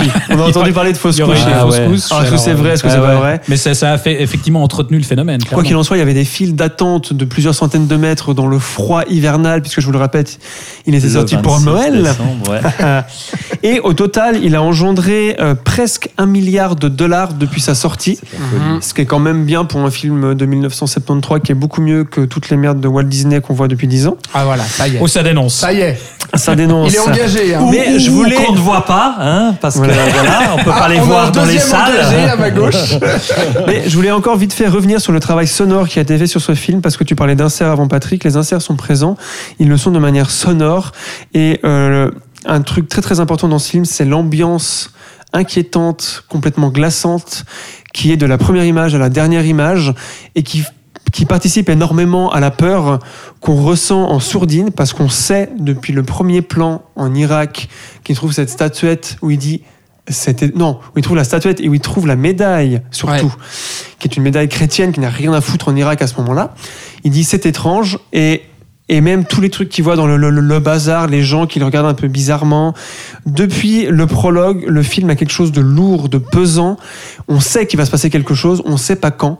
Et je pense qu'aussi ce, ce travail sur le son Et la musique. euh, et la musique également, qui est très d'ailleurs, qui n'est pas remarquable, mais qu'on ressent. C'est pas de la musique euh, boum boum boum. Et qui, n'est Ouais. pas original, c'est que des thèmes euh, piochés euh, préexistants, notamment ce, ce fameux thème principal euh, qui, Le- a, de- qui a de marqué petit peu De leur belle, Michael qui qui est voilà, euh, on est allé le choper ailleurs. Et je trouve que c'est aussi un des grands pas, tours de euh, force du, du, du film, c'est d'avoir une ambiance aussi lourde pendant deux heures ou deux heures et quart, euh, sans nous lâcher une seule seconde. Et il n'y a pas de relief, comme on dit en anglais, Ouais. c'est-à-dire à part à la fin, et même à la fin, on est. euh, tu vois? Mais tu, Ça, ça tu vois, c'est c'est aussi la capacité à Friedkin à créer de l'étrangeté à créer de l'étrangeté dans sa narration.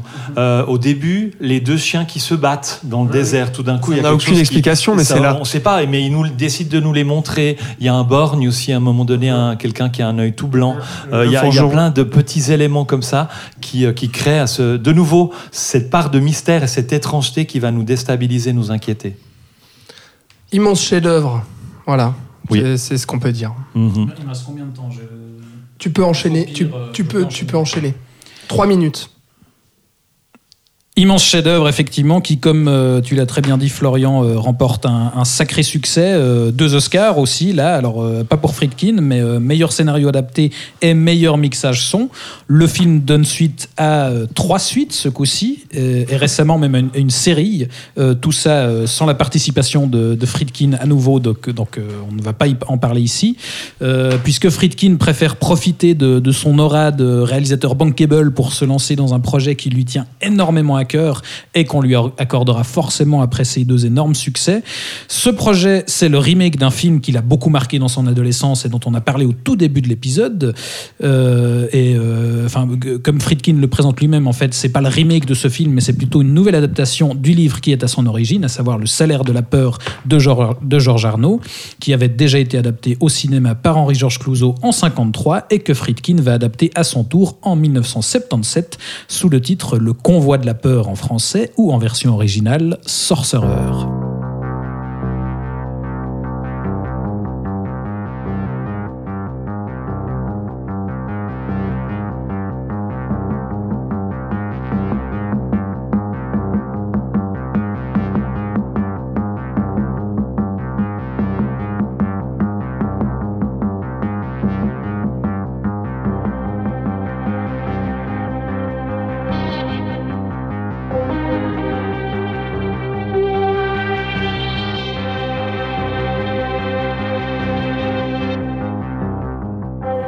Alors, Sorcerer, c'est très clairement le projet le plus ambitieux de William Friedkin, euh, qui est à l'époque, comme on l'a dit, un des rois du nouvel Hollywood, et c'est aujourd'hui ce qu'il considère lui-même comme son meilleur film, Sorcerer. Donc, on imagine forcément que tout s'est très bien passé dans la fabrication et que l'accueil à sa sortie a été à la mesure de la qualité du film et des deux précédents métrages de, de Friedkin, n'est-ce pas?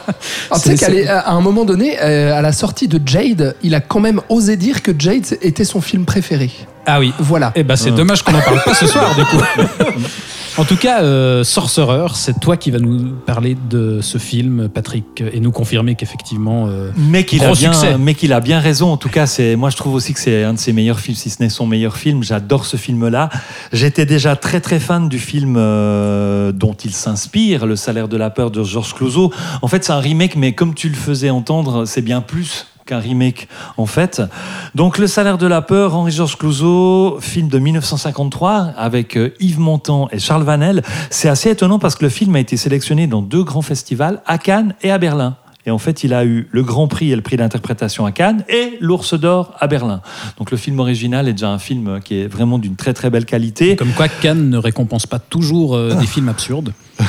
Voilà, je sais pas à l'époque et À tout, j'ai pas tous les cas. autres films primés à ce moment-là, mais voilà. Mais Parce juste pour dire que dire faut le voir, hein, ce qui- ce qu'il faut dire, c'est que déjà Clouseau, que, que Friedkin euh, aime beaucoup, ou adule, on peut même dire, Mhm. c'est c'est un réalisateur vraiment extraordinaire. C'est un des spécialistes du suspense au cinéma euh, des années 30 jusque dans les années 50, 60, comme ça, avec des films comme Les Diaboliques, Le Corbeau, Quai des Orfèvres. C'est vraiment un des grands maîtres du suspense, avec Hitchcock, bien entendu, ou encore Jacques Tourneur, qui a fait par exemple Le Vaudou ou La Féline. T'avais envie de nous parler de Clouseau, toi, là. hein de Clouseau, de Tourneur, et voilà. Donc du coup, voilà, je voulais vous... Non, mais parce que j'aime beaucoup le premier film aussi. Ah ouais, ouais, ouais. Et, et puis, euh, c'est cette admiration pour Clouseau qui va justement donner envie à Friedkin de, de réaliser ce, ce, ce- ce remake.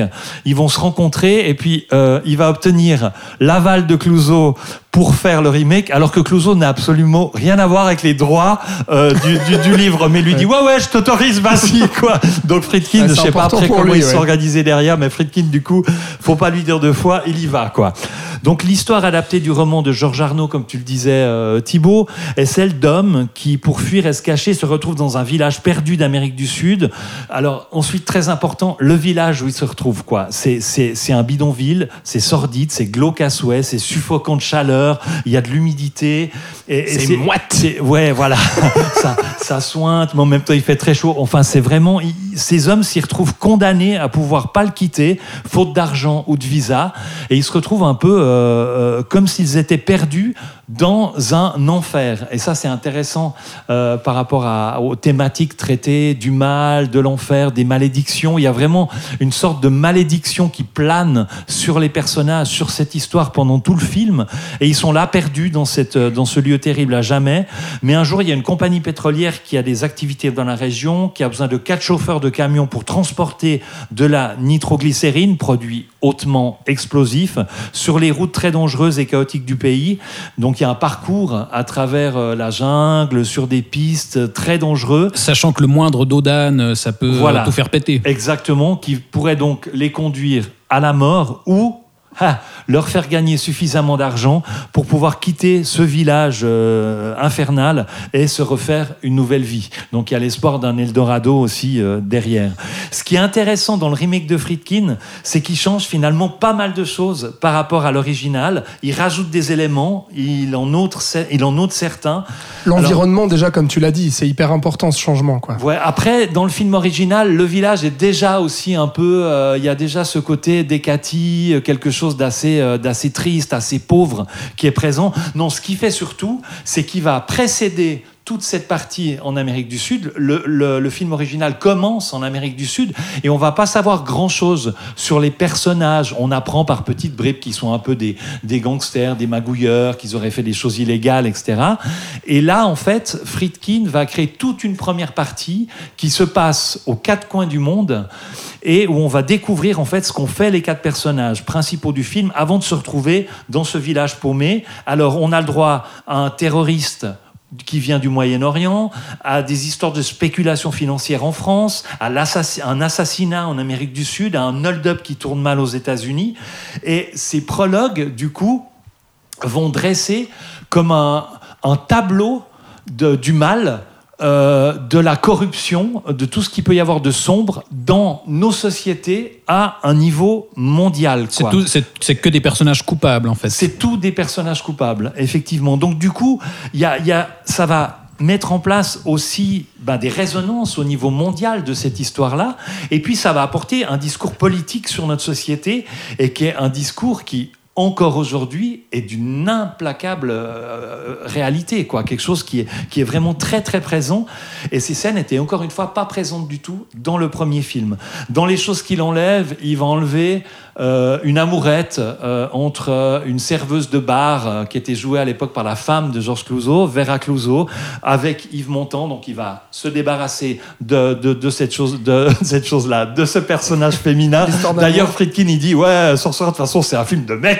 voilà, il voulait pas. euh, C'est voilà, sombre de voilà. chez sombre, il n'y a ça. pas de place à l'amour. Voilà. Et puis, euh, ben, un truc qui est incroyable aussi, c'est la façon de dépeindre le village d'Amérique du Sud. C'est vraiment l'enfer sur Terre. On l'a dit, c'est c'est boueux, c'est humide, c'est chaud à la fois, c'est d'une pauvreté extrême. Il y a toute la misère, la violence de la Terre.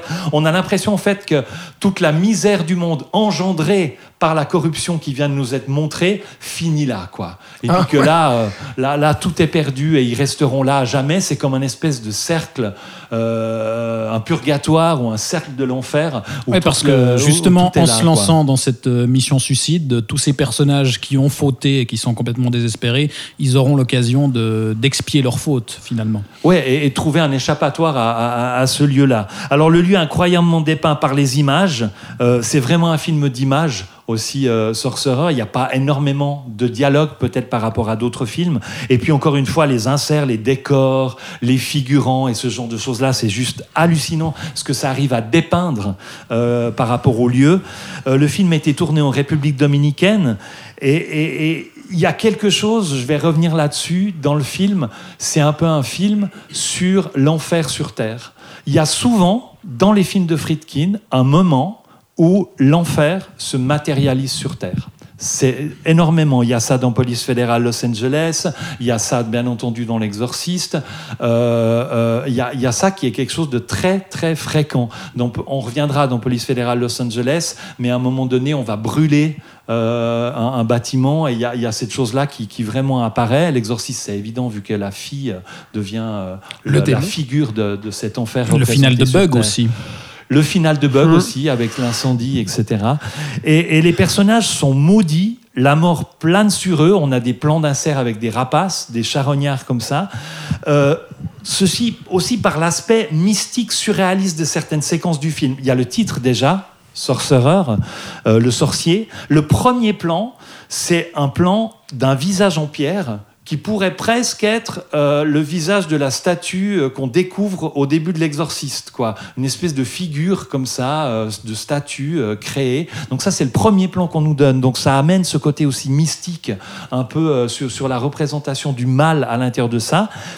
Euh, Il y a aussi, à un moment donné, euh, vers la fin du parcours du camion, une séquence tout à fait onirique et surréaliste où on arrive dans, un espère- dans des espèces de canyons qui sont faits de montagnes un peu blanches comme ça, où tout d'un coup, avec le montage, les couleurs changent complètement, on est dans des couleurs Il y, a, bleues, il y a la etc. musique de, de Tangerine Dream aussi qui, qui lorne vers le fantastique, clairement. Exactement, et qui nous emmène vers quelque chose de, de- de- de surréaliste, de mystique, où on est du coup plus dans, euh, dans, dans un réalisme.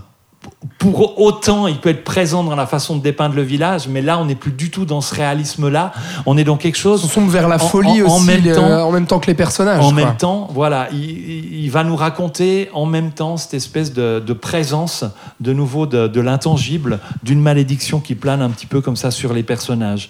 Et puis bon, il y a, après, il y a toute la partie de- du parcours en camion, pleine de dangers, de suspense, qui va culminer avec cette scène absolument, mais hallucinante. C'est- Le c'est- pont de corde. c'est- Ces plans, le, plomb- le pont de corde et de, et, et de, de- de- de bois, euh, qui est juste incroyable, qui, je, moi personnellement, je peux plus regarder à un moment donné tellement j'ai peur de ce qui va arriver par Même en le à- revoyant. hein. Ah non mais c'est c'est Alors que impressionnant. tu connais l'issue, vois, Chaque mais- petit élément de ce qui, il y a un truc vraiment dans ce qui se passe par rapport à ces plans-là, quelque chose qui est exceptionnel, qui est extraordinaire, c'est-à-dire que chaque petit mouvement à l'intérieur du plan nous fait ressentir quelque chose en tant que spectateur. C'est-à-dire tout d'un coup, il y a une planche qui craque et on est là, ah mon Dieu, ah, il y a de la vapeur qui sort du camion, mon Dieu, ça donne un truc, mais complètement Bah, d'aut- D'autant que sur cette scène, tout d'un coup, il n'y a plus aucune musique et effectivement, on insiste uniquement Ah ouais. sur les bruits, les craquements du pont, la Et pluie. le camion est sur ce pont qui est au-dessus d'un fleuve qui coule, il pleut en même temps, et, et c'est vraiment mais complètement apocalyptique, hyper impressionnant. Ce qui est flippant dans cette scène, je pense qu'on revient peut-être au style documentaire, mais c'est que surtout on se dit,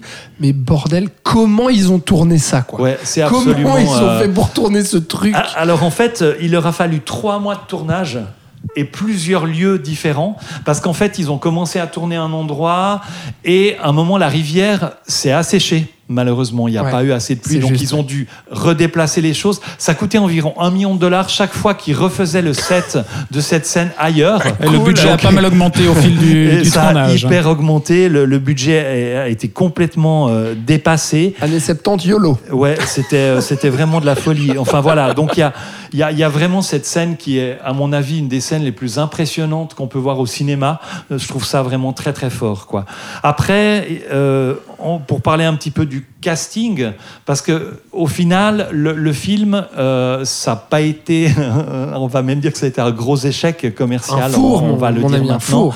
Il y a aussi des, aspirations qu'avait euh, qu'avait Friedkin par rapport à son casting qui n'ont pas pu se réaliser. Originellement, il, il souhaitait avoir Steve McQueen, Lino Ventura et Marcello Mastroianni pour, euh, pour le film. Euh, il aura Roy Scheider, qui est devenu un petit peu connu entre deux parce qu'il y a eu Les Dents de la Mer, qui est sorti. Et autrement, Francisco Rabal, qui est un acteur qui avait tourné, euh, espagnol, qui avait tourné un peu chez Buñuel, qu'on verra plus tard chez Almodovar. Et qui voulait, pour incarner le méchant de French Connection déjà. Ok. Et puis euh, d'autres acteurs moins connus, Amidou, un acteur euh, israélien, euh, et Bruno Kremer, acteur français, mais qui n'était pas non plus une immense tête d'affiche, d'autant plus pour les Américains. Et qui à- sera l'inspecteur. Maigret pendant plus de 10 ans après Ouais. sur France 2. Ouais.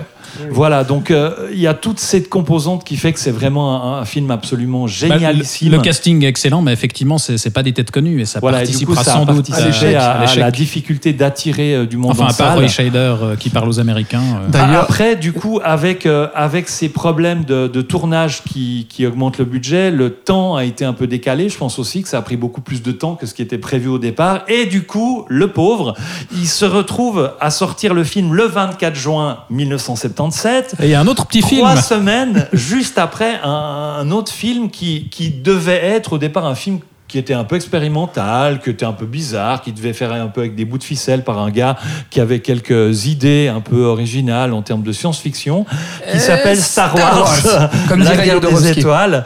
Et donc, euh, euh, Star Wars est sorti euh, sans la conviction de, de personne au niveau des exploitants et ce genre de choses-là.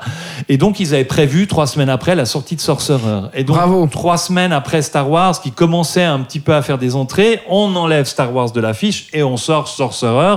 Mais les gens voulaient voir Star Wars, quoi. Il y avait le bouche-oreille qui s'était mis en place, c'est devenu le phénomène que c'est. Et donc, les salles rôtaient. euh, et non pas, pardon. Les Elles salles- rotaient, les- Oh non, c'est pas ce que je voulais dire. J'étais sûr que tu allais dire Il y ça. avait- il y avait une Les rotation. salles euh, euh, renlevaient Ah. euh, Sorcerer de l'affiche pour remettre Star Wars. Et donc, euh, ben voilà, ça, ça veut dire que le film n'a vraiment pas eu le- le- la carrière qu'il aurait mérité d'avoir, parce qu'encore une fois, euh, c'est un film qui est, qui est très fort.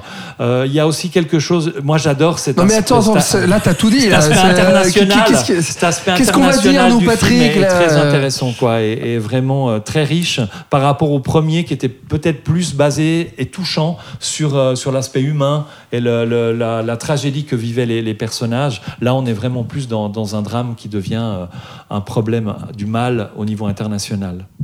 Florian. Oui, bah, ça tombe très bien. Je voulais exactement Ah, dire un truc sur lequel je vais. Voilà, merci Patrick. J'ai senti la Oui, connexion. euh, Friedkin, Friedkin se dit toujours euh, apolitique euh, dans ses films, et je trouve que Sorcerer est euh, un film très très politique, Euh, notamment sur ce que tu disais que euh, le, le capitalisme occidental, en gros, euh, a des conséquences directes sur les pauvres, là en l'occurrence en Amérique du Sud. Et euh, donc dans ce village, comment il est fait, mais surtout, euh, donc la, la nitroglycérine en fait est amenée à un puits de pétrole qui a été enflammé et qui n'arrête pas de brûler. Autre imagerie absolument incroyable de l'enfer, c'est-à-dire que le feu dure depuis des semaines, un grand geyser de feu comme ça, bref, que plus personne n'a de travail et que quand ce puits a pris feu, en fait, euh, des dizaines de personnes du village qui étaient pauvres et exploitées sont morts sur le coup. Et il y a une ouais, absolument superbe scène d'une d'une tragédie à pleurer où on voit euh, tous les proches et tous les gens du village, puisque tout le monde se, se connaissait, pleurer les morts Ouais, et un avoir une espèce de cortège. morts Putain, comme cette ça, scène. ouais. Et avec les cadavres qui sont à l'arrière du camion, c'est absolument atroce. Et où il y a les personnages donc euh, blancs, les quatre personnages principaux qui, euh, qui eux ne regardent pas, Je me rappelle très bien de ce plan sur Roy Sch- Sch- Sch- Sch- Scheider qui est, euh, qui, est, qui est de dos à ça, mais on voit sur son visage que c'est très très fort et que même lui, s'il connaît pas ces personnes, vit quelque chose de super fort. Et en tant que spectateur, je trouve que c'est la même chose. Et euh, je trouve que c'est difficile à dire que ce film n'est pas politique. Ouais. D'aut- D'autant plus que toutes les culpabilités des quatre personnages qu'on nous montre, qu'on nous montre pardon, dans le prologue sont, ce sont, liés carrément à des, pourritures. souvent politiques aussi. Voilà, exactement. Israël, Et à des, voilà, ou alors à la corruption financière à Paris avec Bruno Kremer, qui va quand même mener euh, au suicide d'un de ses copains. Enfin, c'est quand même pas rien. Jean-Luc Ouais. Bidot. Jean-Luc Bidot, acteur suisse, quand même, hein, il faut le, Et- il faut le préciser. Et, et en plus, par exemple, dans le village en Amérique du Sud, on, on voit que c'est dans un pays où il y a une sorte, on ne sait pas s'il y a une dictature militaire, mais en tout cas, Ouais, il y a quelques plans sur des affiches. quand même. d'affiches. Ouais, ouais, électorales. Et puis, Mhm. et puis à, à la fin du film, on revoit comme quoi les élections ont eu lieu, mais c'est toujours le Et même il a qui été est là. réélu. ouais. Euh, le, le- le propriétaire du bar euh, où se, se rendent le seul bouge Qui est allemand, de est allemand. Donc on Mhm. peut supposer en Amérique du Sud un allemand à cette époque-là. C'est un ancien on peut nazi. bien entendu Voilà. supposer qu'il a eu des voilà exactement. Ouais, mais, mais Friedkin dit lui-même que pour lui, c'est une métaphore du monde moderne parce que finalement, il y a Ah des représentants du monde entier qui doivent s'associer pour transporter une arme de destruction massive. Et voilà, c'est un- c'est quelque chose Et qui, c'est en ça que qui fait le- encore ce, écho ce remake aujourd'hui. est incroyablement intéressant et beaucoup plus qu'un remake et, et, et- et tous au, au génial quoi. Et encore, on revient encore une fois sur une de ces thématiques principales qui est l'absurdité et la vacuité de la vie, puisque la finalité de tout ça, sans trop en spoiler, c'est que bah, tout le monde crève d'une manière ou d'une autre. Là, c'est quand même un gros spoil en fait, pardon. Mais Mm. oui, euh, voilà. c'est-à-dire C'est qu'il n'y a pas de rédemption. Ces Ouais, personnages qui depuis ouais. le début sont en quête de Ils rédemption, dès le départ. Et- euh, et ça, c'est très anticonformiste à Hollywood. Parce que Ah normalement, ouais. le gentil, et je pense qu'on en reviendra pour To Live and Die in, in LA, qui a aussi un, un aspect similaire, c'est-à-dire que là, les anti-héros ne se rachètent pas et, et meurent, quoi. Enfin, Et la vacuité, Et de manière euh, complètement absurde. La vacuité de l'argent aussi. euh, Exact. Euh, parce que not- c'est- notamment le documentaire qu'on a vu, on le cite encore, Leap of, Leap of Faith pardon, de- de- d'Alexandre Philippe, euh, qui faisait le rapprochement entre Sorcerer et puis Citizen Kane, The Killing de Kubrick, et puis le Trésor de la, de la Sierra Madre aussi, sur justement tous ces parallèles avec, à un moment donné, l'absurdité euh, de, la course en fait contre l'argent et qui se retrouve là dans, dans, dans Sorcerer. Mais voilà, euh, Patrick a tout dit. Donc je ne Patrick sais pas. a je ne sais voilà, pas, tu- tu es- vrai je ne sais Non. pas quoi rajouter. Non, mais vraiment, je, je, T'as je je- sous le pied. je partage, mais à 1000% tout ce qui tout ce qui vient d'être dit. Tellement je trouve ce film immense. Et comme tout a été dit, euh, je vais vous parler un petit peu de ma vie encore. voilà. Quand est-ce que tu as vu Sorcerer Oui, exactement, parce que ça intéresse tout le monde. Mais, mais c'était pas. Alors, puisqu'on parle de ça, c'était pas évident parce que le film, il a quasiment pas été édité en DVD, il était jamais diffusé nulle part, ce qui n'était pas le cas du Salaire de la peur, par exemple, qui était beaucoup plus diffusé, qu'on pouvait voir facilement. Et c'est juste à, il y a quelques années où tout d'un coup. Ouais, bah, il a été restauré euh, il y a Voilà. quelques années. Ouais. Il y a enfin, Et euh, c'est je là où crois j'ai qu'en pu, France, euh, il, était, il avait ça- jamais paru. C'est à ce moment-là justement où j'ai pu mettre euh, la main dessus. Donc c'est il y a, il y a Idem quelques années, moi, 3, ouais. 3 4 ans, je crois quelque chose comme ça. Donc je l'ai découvert là, immense claque. Euh, droit derrière, j'ai découvert aussi le salaire de la peur de Clouseau. Autre claque justement. Mais pour revenir à Sorcerer, donc je l'ai vu d'abord sur ma télévision. Euh, mais ce qui ne m'a pas empêché de ressentir euh, vraiment physiquement en fait ce qui était en, train de se passer à l'écran. Et six mois plus tard, en fait, je suis je suis retourné le voir par un heureux hasard puisque euh, j'étais avec ma chère et à Bristol, n'est-ce pas? Et puis un, petit cinéma de quartier passait en fait Sorcerer. Puis je me suis dit bon, je, je l'ai vu il y a même pas six mois, mais retournons-y parce que c'est tellement immense que j'ai découvert qu'il faut que je le vois sur grand écran et que je vais pas rater cette occasion parce que il est tellement rare sur grand écran qu'il faut absolument aller voir ce film. Et là, c'était une deuxième baffe parce que non seulement je me rendais compte justement du pouvoir euh, du, du- du grand écran avec ce film-là, où l'immersion était encore plus totale, et, et aussi et surtout, et on en revient à notamment la scène du pont, mais aussi à tout le reste du film qui joue en fait sur cette tension de la nitroglycérine à l'intérieur des camions et tout, même si je savais pertinemment tout ce qui allait se passer, puisque je- je- la ma mémoire était encore très très fraîche en plus. Je ne pouvais pas m'empêcher de claquer des fesses, quoi. Vraiment, je, mais je flippais à passe beaucoup de mort choses avec devant. tes fesses, hein, Bah, quand tu vois bah, des écoute, films, hein. Je parle de Mais mes fesses parce qu'on est assis sur un après, siège, tu vois. justement. Non, mais c'est Bonne vrai mise parce en bouche. on est Teasing. cette, émission est incontrôlable. Euh, non, mais voilà, tout ça pour dire qu'effectivement, même à la revoyure, alors que la mémoire était fraîche, je, je pouvais pas m'empêcher de, de, mais vraiment, de serrer les poings, de me sentir hyper tendu face à toutes ces scènes. C'est une prouesse en fait dans le découpage de l'action, dans la tension. Alors oui, les enjeux de base sont hyper forts, mais franchement, il y a cette mise en scène de, de Friedkin qui est hallucinante. Et comme je disais, ce tournage démentiel qui prend une dimension hallucinante sur grand écran, où vraiment, mais à chaque moment, on se dit, mais comment ils ont fait ça? Mais dans quel enfer ils, étaient les mecs? Et là, on pense à Apocalypse Now aussi, où vraiment on vit l'enfer. Je reviens à ce que tu disais, Patrick. On voit ce film, on se dit, mais ils y étaient, maintenant ils nous y plongent aussi. Il y a cette immersion euh, à travers l'ultra-réalisme, et, et c'est d'une puissance hallucinante, quoi. Mais malgré tout ça, à l'époque, comme on l'a dit, c'est un sacré four et ça Ouais. fait clairement partie de, de ces projets complètement tarés comme euh, Apocalypse Now ou La Porte du Paradis, où les réalisateurs euh, avaient les pleins pouvoirs et sont allés jusqu'au bout de leur mégalomanie. Là, sur ce tournage, Friedkin, euh, je pense qu'il était euh, plus extrême que jamais. Et malheureusement, euh, ben, il va connaître le même destin qu'un qu'un Chimino avec La Porte du Paradis, Ouais. euh, plutôt que celui de Coppola qui s'est quand même refait avec la sortie d'Apocalypse Now. Euh, parce que là, il va méchamment se ramasser à l'arrivée. Et Sorcerer, ça devient quand même un, un de ces énormes échecs dont on considère souvent euh, qu'ils ont amorcé la fin du nouvel Hollywood parce que, à force de laisser euh, carte blanche aux réalisateurs, eh ben, on les a laissés euh, aller dans le mur. Je crois, Et, que, je crois que c'était 9 millions de, de recettes pour 21 millions. Ouais, de- ouais, ouais. de Au départ, le budget était à ça, quoi. 2,5 millions. Il a été gonflé une première fois à 12 millions et il a terminé à 22,5 millions. et effectivement, quoi. 9 millions de recettes, c'est ce qu'on appelle un gros four. Mais c'est vrai que ça a marqué un tournant euh, malheureux Ah dans Bah. la, et, et- et- et pas du tout mérité non. dans la, dans la carrière de, de Friedkin. Bah c'est ça, bah ça, va, ça va clairement euh, freiner euh, drastiquement son, son ascension au sein du système et du coup il va enchaîner avec un petit projet sur lequel il va à nouveau travailler avec le même scénariste, euh, Wallon Green, euh, sur un film qui s'appelle euh, The Brinks ah, The Brinks Job, je vais y arriver, ou euh, dans son magnifique titre français Tête vide cherche coffre plein, qui est donc une, une comédie de braquage. euh, Attends, c'est pas le titre québécois, ça? Non, non, non, c'est le vrai titre français, moi j'aime beaucoup. Euh, c'est une petite comédie de braquage assez oubliable, mais je, je vous recommande quand même de regarder. ce- C'est c'est quand même avec euh, l'interprète de Columbo, donc ça, ça vaut le Ah, détour. Peter Falk. Absolument. Euh, et finalement, après ce film-là, il revient au polar en 1980 avec un film qui sent bon le cuir et la moustache. Je veux bien sûr parler de Cruising ou en français La chasse qui sort en 1980.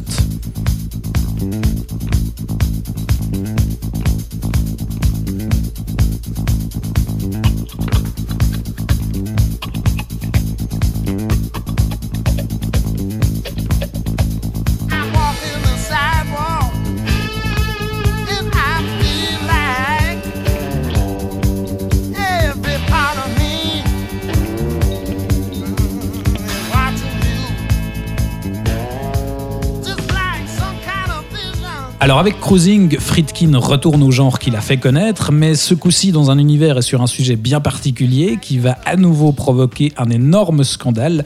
Et je te laisse nous parler de tout ça, Alex. Oui, donc effectivement, euh, tu l'as dit, Friedkin euh, très mal en point à la fin des années 70 avec euh, la succession de ses échecs commerciaux et critiques aussi. Il, faut, il faut le dire, The Brings Job, Friedkin dira lui-même que c'est son pire film en fait. Et il essaie de se relever justement avec ce film-là, alors qui sera un film, donc Cruising, qui sera un film très important dans sa carrière. Euh, qui sera pas totalement un succès, qui déclenchera de nombreuses polémiques, qui sera très controversé à l'époque et qui aujourd'hui en fait a le statut euh, de film culte euh, et notamment dans la filmographie euh, de Friedkin. Donc euh, en, polar oui, thriller surtout dans ce, ce- ce- cet univers justement peu connu et peu reluisant de, de- des barguets sadomasochistes, n'est-ce pas?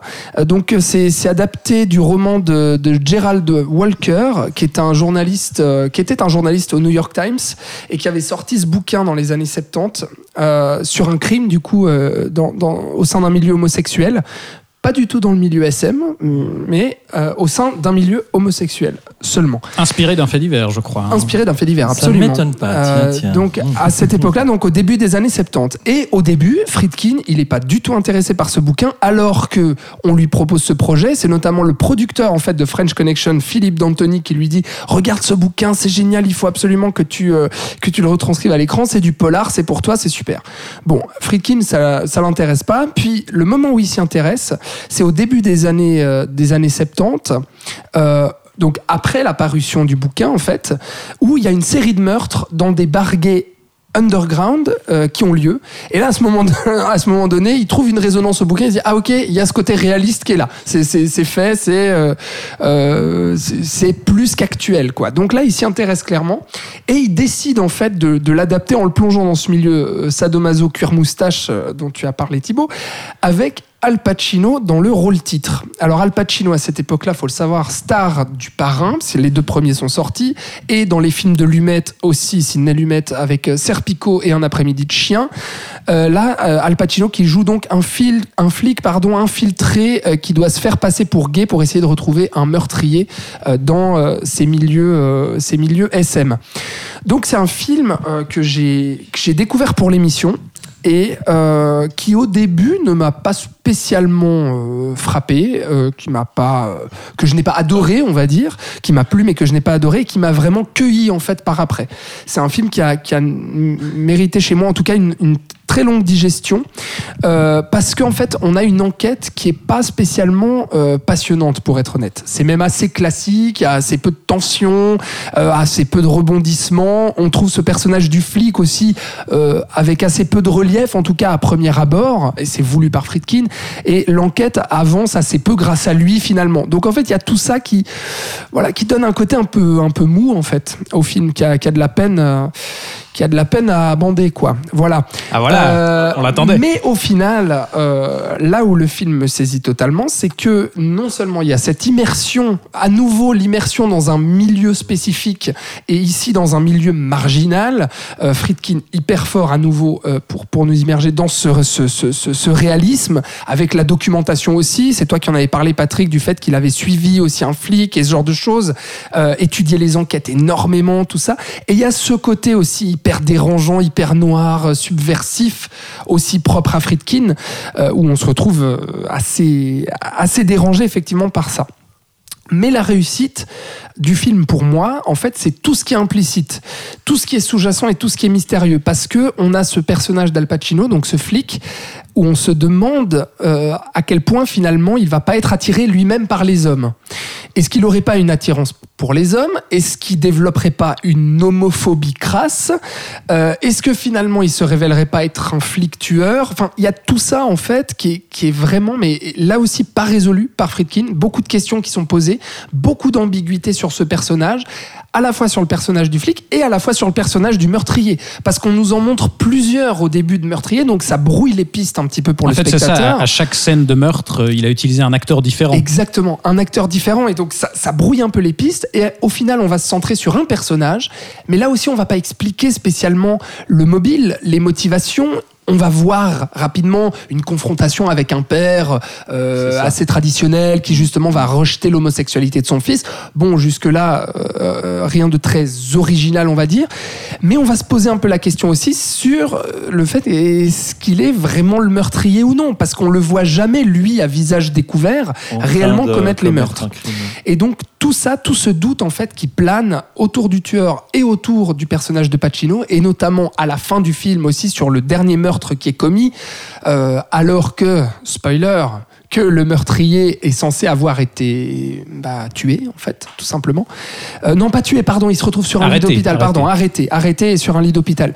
Euh, donc là aussi, voilà, il y a Mais toute cette bien lui ambiguïté là. Et est-ce bien lui, etc. Et en fait, au-delà de justement tout ce doute qui plane sur l'intrigue en elle-même, moi, c'est vraiment cette ambiguïté sur le personnage de Pacino qui m'a énormément travaillé en fait euh, au fur et à mesure des jours qui passaient, à- au fur et à mesure que je digérais le film et où je me disais putain, en fait, c'est hyper super fort ce qu'il est arrivé à faire Friedkin et à, à passer ce message un peu euh, subliminal en fait, à nouveau. Et le subliminal, c'est quelque chose qui travaille aussi énormément dans tous ses films. Je, je vois Patrick Donc, qui euh, grimace euh, depuis, depuis un petit moment. J'ai Donc pour ça, je l'impression trouve que, que, c'est un film très important et c'est un, c'est un très bon film de Friedkin pour tout ça. Honnêtement, effectivement, le côté polar, il n'y a rien de très fabuleux euh, et de révolutionnaire pour, euh, pour Friedkin, mais sur l'ambiguïté du personnage, c'est film très fort. Ouais, moi je suis, je suis, pas très. Je trouve que l'ambiguïté du personnage et la façon dont il est euh, un peu tout d'un coup touché, affecté par le fait de fréquenter ces bars SM gays, euh, c'est un peu. Je, trouve ça, euh, la façon dont c'est fait dans le film, un petit peu aussi simplet et cliché, quoi, parce que du style, il est dans ces bars la nuit, habillé en cuir noir, etc. Puis quand il, il en peut plus, il va voir sa femme et c'est un bel appartement tout blanc. Et puis elle est là, puis elle lui dit oh mon chéri, puis il dit ah mais j'en peux plus, je suis fatigué, ah j'arrive plus à faire l'amour avec toi, etc. Et tout. Je trouve ça un petit peu, euh, ouais, un petit peu simplet, quoi. Et puis euh, pas, surtout pas aussi subtil que ce que Friedkin a pu faire dans sa façon de, de démontrer, ou pas aussi fort, si tu veux, dans la Mais- façon que Friedkin a pu faire pour démontrer l'arrivée du mal dans un personnage, dans une communauté quelque part. Je suis pas euh, d'accord. pour que pour que voilà. Après, je Mais le truc, excuse-moi, juste Ouais. le, le truc du sexe avec sa femme, c'est pas quelque chose qui est, qui, est, qui est décrit à travers les dialogues, c'est quelque chose qui est montré à travers juste une scène de sexe où en fait on voit sa femme se désintéresser complètement de, de ce qu'est en train de faire son homme. Donc comme quoi, euh, elle sentirait en fait que son homme est plus vraiment en train de lui plus, faire l'amour. quoi. quoi. Voilà, mais le, le résultat elle-même, quoi. Non, mais Bah je- non, voilà. ça passe Et- par l'image. Oui, euh, oui, je suis d'accord, ça passe par l'image au lieu du dialogue, je suis, je suis d'accord. Et puis après, je trouve aussi que le film, il, il a quelque chose d'assez plan-plan en termes de, mise vrai. en scène, de réalisation, euh, même si, voilà, en termes de changement de rythme, d'insert, ce genre de choses, même s'il y a des choses qui sont présentes. Et puis même au niveau du scénario euh, euh, général, tu le disais toi-même, c'est une enquête assez banale, finalement. Puis surtout, moi, ce qui m'énerve par rapport à ça, euh, et, et je trouve normal que le film finalement ait créé un scandale à l'époque dans la communauté gay, parce qu'il faut imaginer qu'à l'époque la place de l'homosexualité n'était pas ce qu'elle est maintenant. hein. Euh, heureusement que ça a changé, mais donc euh, je pense que tout d'un coup il y avait un vrai souci quant à la volonté de la communauté en termes d'intégration, de tolérance et de ce genre de choses là. Donc je trouve que c'était pas très malin cette chose là. Et puis après, Alors Friedkin Moi- moi, se défendra et Pacino aussi, même si Pacino. Euh, Enfin, euh, Pacino défend pas tellement le film. hein. Je, je crois que. Oui, puis après, il- euh, moi j'ai revu le film dernièrement. Au début du DVD, c'est marqué, il y a un avertissement, c'est marqué ce film ne veut pas stigmatiser une, une tru, Ouais. une, une, une, une communauté, euh, mais montre euh, les pratiques d'une partie de celle-ci. quoi. Et, et- et alors pour moi, c'est un autre problème aussi, parce que quelque part, qui a envie de voir sa vie sexuelle sur un écran étalé au grand jour? Non, quoi. Enfin, je veux dire, quelque part, on, on a tous une vie sexuelle, on la vit Mais comme on veut. pour- pourquoi il pourrait pas le faire? Bah, C'est ça le alors, truc, tu vois. Voilà, alors il peut le faire, mais pour moi, la balance, si tu veux, entre la charge qu'il met et la preuve, enfin, je pense que c'est aussi sa façon de faire. Friedkin, il aime bien un petit peu un cinéma sans concession, parce que il charge quand même pas mal en termes graphiques au niveau de ce qu'on voit euh, à l'écran. Hein. Je veux dire, mais- c'est quand même bien chargé les 16 dans ce club. Il y a quand même, euh, bon, il y a toutes les pratiques qu'on voit de manière assez explicite. Mais parce que lui-même s'est en- en documenté passant. une chier sur le truc. Oui, il est allé mais- dans mais ses si bars, veux- etc. pour euh, retranscrire le réel. Quoi. Bien sûr, mais si tu veux, pour moi, cette espèce de, de, de complaisance dans le fait de montrer toutes ces pratiques-là et, et cette chose-là ne se justifie pas par rapport à la faiblesse du reste du scénario. C'est-à-dire que pour moi, euh, le scénario ne, ne, ne va pas assez loin, n'est pas assez subtil dans sa façon euh, de questionner le mal euh,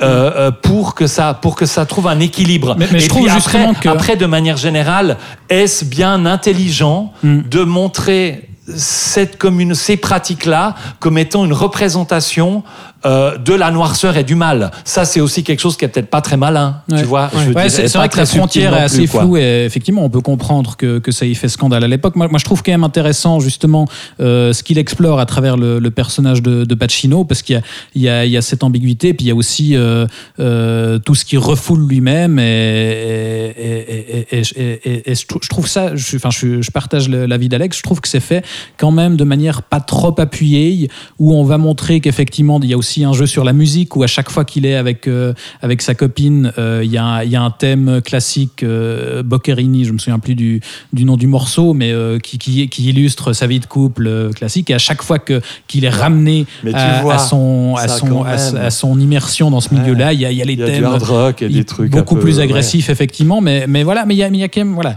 une, une, une chose assez intéressante par rapport à cette ambiguïté là qui, qui embarrassera aussi beaucoup Pacino qui va euh, désavouer complètement le film et, Ouais. et qui en voudra beaucoup à Friedkin d'avoir euh, joué sur cette Attends, ambiguïté Ah, après, après, après, après, ce qui est intéressant par rapport à ce que tu disais, euh, Alexandre, c'est Il vrai prend que. les rênes de l'émission quand même. C'est hein, vrai que terrible. non pardon excusez-moi non mais ce qui est intéressant peut-être aussi dans ce que tu disais Alexandre c'est peut-être le personnage du, du, du suspect principal qui tout d'un coup on, on va lui trouver une sorte de fragilité qui pourra rappeler peut-être euh, ce que peuvent vivre certains homosexuels à l'époque par rapport au- Boys à l'acceptation et ce genre de choses et Boys ouais. in the Band bien entendu Le- la- juste la chose, avant que tu poursuives Thibault, la chose que je voulais rajouter aussi, c'est que là où on peut comprendre aussi la polémique de l'époque euh, avec les homosexuels, etc., c'est que même si Friedkin et Pacino se défendaient en disant c'est une sous-communauté qu'on est en train de représenter, ce qui est totalement louable, on, peut, on comprend effectivement, c'est vrai qu'ils ne représentent pas les gays, ils représentent une sous-communauté gay, mais à l'époque, et tu l'as dit Patrick, l'homosexualité est très peu représentée au, au- au cinéma et à Hollywood, et notamment dans un film comme celui-ci, qui est quand même un polar, un thriller, qui veut toucher le grand public avec, Avec une star, quoi. voilà. C'est surtout ça. Donc ça aurait été un petit film euh, d'auteur, d'époque, etc. Peut-être que pff, bon, tout le monde en aurait rien à foutre, mais un film comme ça important avec une star comme Pacino à l'époque qui on, on rappelle quand même, il revient du parrain. Bah forcément que là, ça fait, ça fait jaser parce que les homosexuels devaient se dire, mais putain, euh, un truc montré à autant de gens comme ça, c'est clair que là, les stigmatisations sur les gays, elles vont y aller. et- quoi. et puis j'ai un peu de la peine à pas y voir un espèce d'appel du pied commercial, tu vois, un petit peu dans le fait, le film qui va provoquer les trucs que vous n'aurez jamais vus et ce genre de choses-là. Je trouve que c'est tellement présent, il y a des trucs tellement insistants dans, dans ce qui est montré par rapport à la, au reste, encore une fois. Florian Oui, ton avis sur la assez- question Je suis assez d'accord avec Patrick sur le fait que c'est un film très très conscient de lui-même. J'ai l'impression que c'est la première fois dans sa filmographie que Friedkin sait très très consciemment ce qu'il est en train de faire, contrairement à toute la spontanéité qu'il revendique dans ses films précédents. Euh, J'aime pas trop cette expression, mais chaque cinéaste y passe. J'ai un peu l'im- l'impression c'est du Friedkin qui fait du Friedkin. Moi, c'est l'impression que j'ai eue devant ce film. C'est-à-dire que tout l'aspect documentaire, recherche est impeccable. Mais encore une fois, ça a été dit plusieurs fois, le script est d'une pauvreté assez affligeante. Ouais. Et même au niveau de la mise en scène, je trouve que c'est très commun. C'est plan-plan, quoi. C'est très plan-plan, très très commun. Et la deuxième partie, mais tire en longueur, mon Dieu. Et euh, je pense aussi que Pacino est un mauvais choix de casting, selon moi. Euh, je l'ai bien aimé parce que c'est. Je le. On cherchait l'acteur qui représente la virilité, quoi. Oui, Absolu, tu vois. oui, mais je trouve qu'il hein. n'arrive pas à. Je sens souvent dans les scènes Pacino arriver au bout de son jeu et ne pas arriver à cette subtilité que son personnage devrait avoir. Ah, Je mais il y a, y qu'il quand même cette scène que je trouve euh, assez jolie où justement une, une- une des fois où il va explorer euh, un de ses clubs et tout d'un coup, au début, il est assez, euh, assez réfractaire, il est, Mhm. il est vraiment mal à l'aise et tout d'un coup, il décide de se lâcher et il va finalement danser euh, au milieu de ses corps luisants. C'est- d'ailleurs. c'est d'ailleurs c'est voilà c'est l'image qu'on a retenue avec euh, le cuir moustache euh, Voilà. tout ça mais il y, y a quelque chose d'assez rigolo où tout d'un coup il se découvre quand même et c'est après ça qui va euh, créer le malaise chez lui et, et- et toute cette prise de conscience et ses doutes Mais je trouve que c'est beaucoup moins fluide, beaucoup moins euh, que dans ses rôles précédents et aussi dans la direction d'acteur. C'est pas pour rien que d'habitude Friedkin prend des gens inconnus ou peu connus. Et là, c'est une des rares fois où il prend une méga star. Et je trouve que c'est une des rares fois où l'acteur ne joue pas aussi bien que les inconnus dans les films d'avant. euh, enfin, voilà. Et il y reviendra d'ailleurs avec To Live and Die in LA où il va prendre deux personnages, enfin deux acteurs complètement presque inconnus, en tout cas un. Trois. Oui, enfin voilà. Là, je parlais des deux principaux, mais. Pour te faire une petite transition, Thibaut. Thibaut.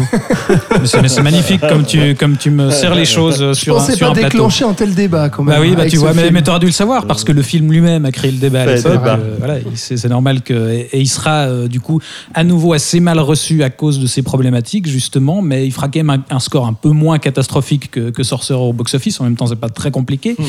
Et du coup, pour se remettre de ça, euh, Friedkin repasse par la comédie avec le film Le coup du siècle, sorti en 1983, dont on ne va pas parler non plus ici parce qu'il n'est pas vraiment notable, avant encore une fois de revenir au polar deux ans plus tard pour retrouver peut-être un peu de sa superbe. Ce film, c'est To Live and Die in LA ou Police fédérale Los Angeles.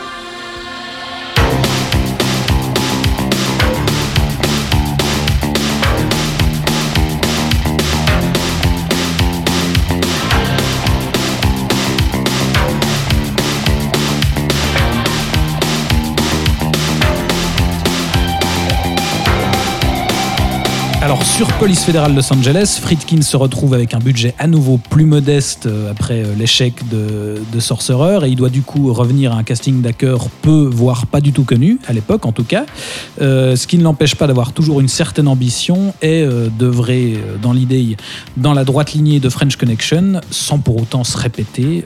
Et c'est à nouveau toi qui nous parle du film Alex. Et oui, un nouveau moi. Donc euh, à cette époque-là, euh, Friedkin, bah, il est très abîmé en fait par la polémique euh, de, de- Cruising et puis le, semi-échec aussi du film. Et puis tu, l'as- tu as parlé de cette comédie euh, Deal of the Century qui est, qui est aussi un échec commercial et un gros four critique. Donc il faut qu'il se rachète. Et là, c'est sûr qu'il revient vers le genre du polar et puis qu'il va nous refaire, c'est vrai, une sorte de, de remake ou de suite de, de- de French Connection. Enfin, en tout cas, il y a une parenté évidente en fait euh, entre entre les deux films, au-delà du genre en fait qu'ils épousent, qu'ils épousent tous les deux, celui du polar. Euh, je veux dire, on retrouve le le, le, le, le contrebandier et puis face au contrebandier deux flics et puis euh, bah, effectivement l'un qui est complètement sanguin, la tête brûlée, prêt à tout, et puis l'autre qui est le côté un peu plus un peu plus Réfléchi. sage, réfléchi et puis surtout plus apeuré en fait par les par les actions en fait de son de son compère. Donc on est au milieu des années 80. Euh, c'est en 1985 que sort le film. Euh, la série Deux flics à Miami cartonne sur le petit écran et ce n'est pas un hasard si je vous dis ça. Euh, vous allez savoir pourquoi. Donc Fri- Friedkin lui craque en fait sur un bouquin. Euh, tiens, décidément, d'un ancien agent des services secrets américains qui s'appelle Gerald Petievich, euh, donc euh, qui a sorti ce To Live and Die in LA, Vivre et mourir à Los Angeles, traduit en français donc par police fédérale, etc., qui raconte le quotidien de policier de Los Angeles qui traque un criminel qui fabrique de la fausse monnaie. Ce criminel, c'est un inconnu, c'est Willem Dafoe qui va l'incarner. Willem Dafoe, bien entendu, est-ce qu'on a besoin de le, de le présenter? Qui a d'ailleurs très mal pris à l'époque que Friedkin lui dise euh, Oui, je veux des acteurs absolument inconnus, donc je vous ai choisi. Alors qu'il avait fait quelques films quand même avant. Ouais, alors Willem Dafoe, bah justement, qu'on a, qu'on a, qui crève l'écran en fait dans ce film-là réellement et qui se révèle euh, au grand public, mais qu'on avait vu déjà euh, dans euh, The Hunger, notamment de Tony Scott, avec John Paco, qui lui va jouer le flic un peu calme. Et puis pour la tête brûlée, on va prendre un autre inconnu, William Peterson, euh, qu'on verra ensuite dans Manhunter de, de Michael Mann quelques années plus tard.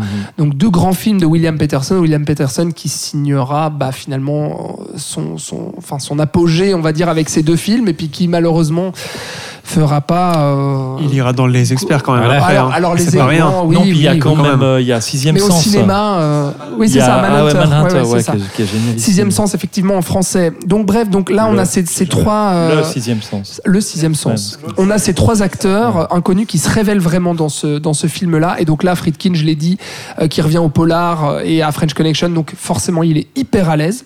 Et sa volonté sur ce film, eh bien, c'est de s'ancrer à fond les ballons dans les années 80, Mhm. de capturer l'essence même et les codes euh, d'un film de son époque, d'un pur film des années 80. On retrouve, comme j'ai dit, le duo de flics face au magouilleur, euh, l'image qui est beaucoup plus pulp avec des couleurs beaucoup plus vives aussi que French Connection, qui avait une photographie beaucoup plus froide euh, et, et des, et des couleurs un peu plus ternes. Là, on est en été, il y a cette chaleur aussi, la moiteur de, de la côte ouest des États-Unis. On retrouve beaucoup plus de violence graphique aussi, bien plus présente dans les années 80.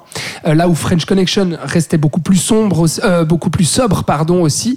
Et bien sûr, bien sûr, la musique des années 80. Comment parler des, années 80 sans parler de la new wave?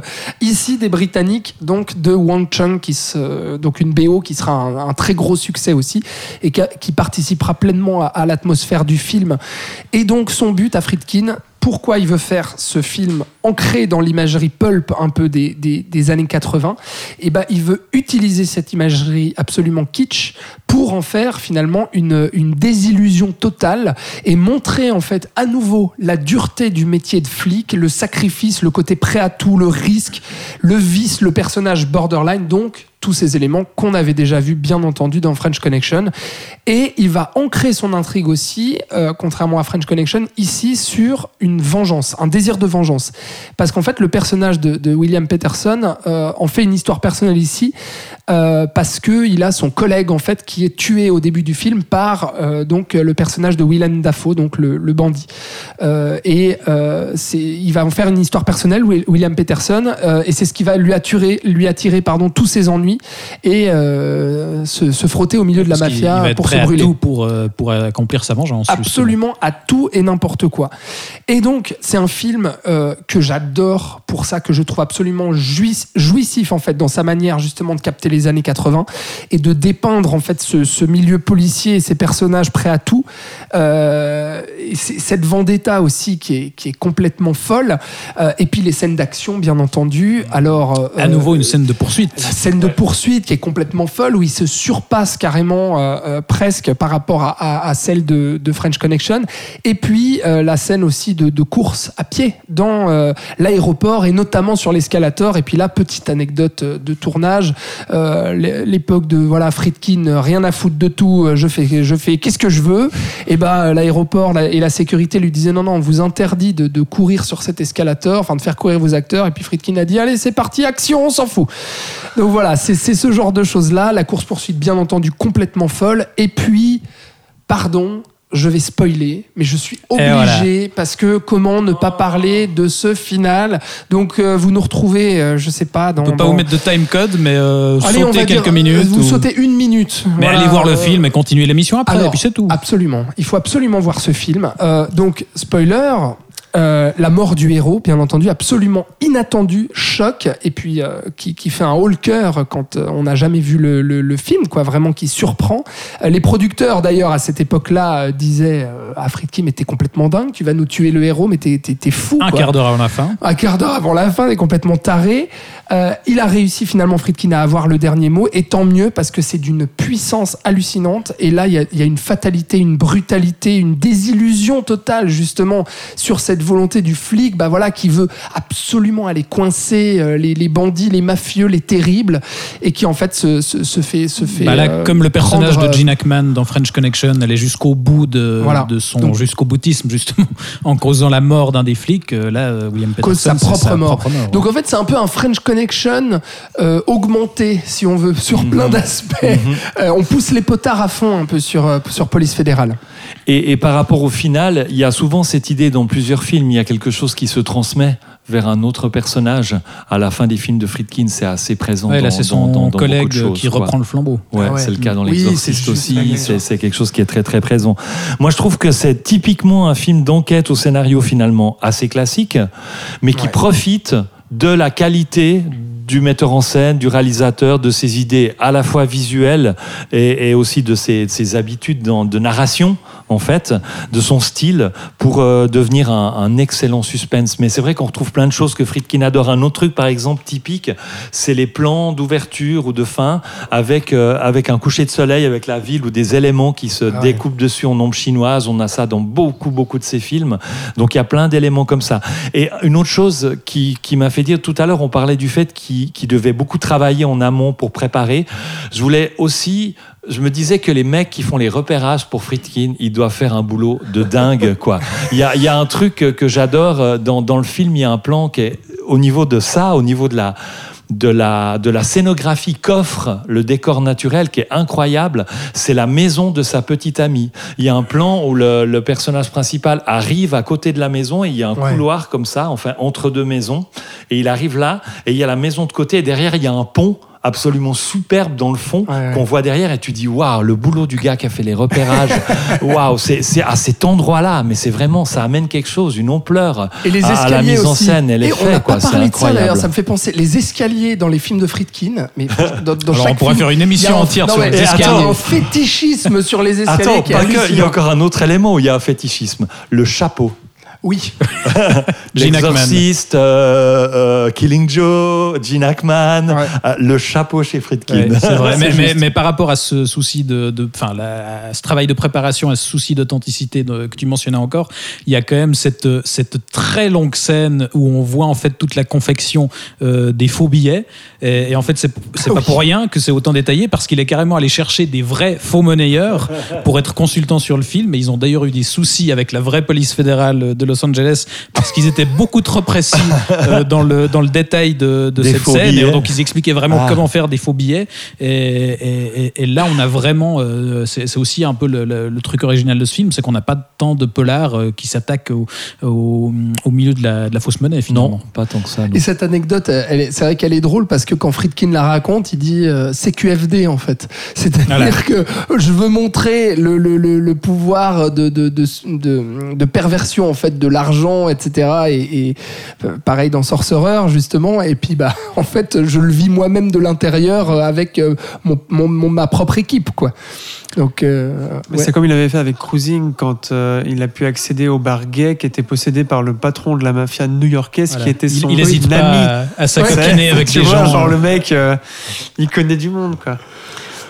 Bah, Florian, d'ailleurs, Oui. puisque tu interviens, ton avis sur le film. C'est juste. Euh, bah, tout a été presque dit, quoi. Donc, euh, moi, j'aime bien faire un parallèle entre French Connection euh, et To Live and Die in LA et Escape from New York et Escape from Los Angeles de, de Carpenter. Ah bon? Pour moi, c'est. Non, Parce que ça se passe à Los Angeles? peut-être. Mais au niveau de ces deux villes et aussi au niveau que euh, le deuxième film est une version, comme tu l'as dit, augmentée du, du premier ou en tout cas en miroir, puisque la côte est et la côte ouest ont des climats complètement différents. Donc au niveau de la photographie, ça se ressent énormément. Et Friedkin, là, encore une fois, euh, est, tellement, est tellement à l'aise et encore une fois, filme des endroits qu'on ne voit pas. C'est-à-dire que Los Angeles est une ville qui, cinématographiquement, puisque Hollywood y est, a été filmée sous tous les angles cinématographiques, entre guillemets. Et là, il a quand même fallu attendre. Enfin, je sais plus quand c'était l'âge d'or d'Hollywood, mais les années 30, il a fallu attendre 55 ans pour qu'un mec arrive enfin à nous montrer le vrai Los Angeles, c'est-à-dire celui des gens euh, qu'on ne voit pas au cinéma, qu'on ne voit pas aux séries télé. Et rien que pour ça, je trouve que c'est un film très important d'un point de vue euh, historique, entre guillemets, et social de cette ville-là, en fait. absolument. Et euh, un peu comme Chinatown l'avait un petit peu fait, en s'attardant Mhm. sur ce Ouais. quartier-là, mais en- je trouve que Friedkin y arrive beaucoup mieux que Polanski. Mais, mais c'est vrai que les, les décors qu'on voit dans Police Fédérale, on n'a pas l'impression de les avoir vus en tant que ça. décors de Los donc, Angeles nouveau, et dans d'autres est- films. Ouais. Quoi. Et là, encore une fois, la ville est un personnage à part entière.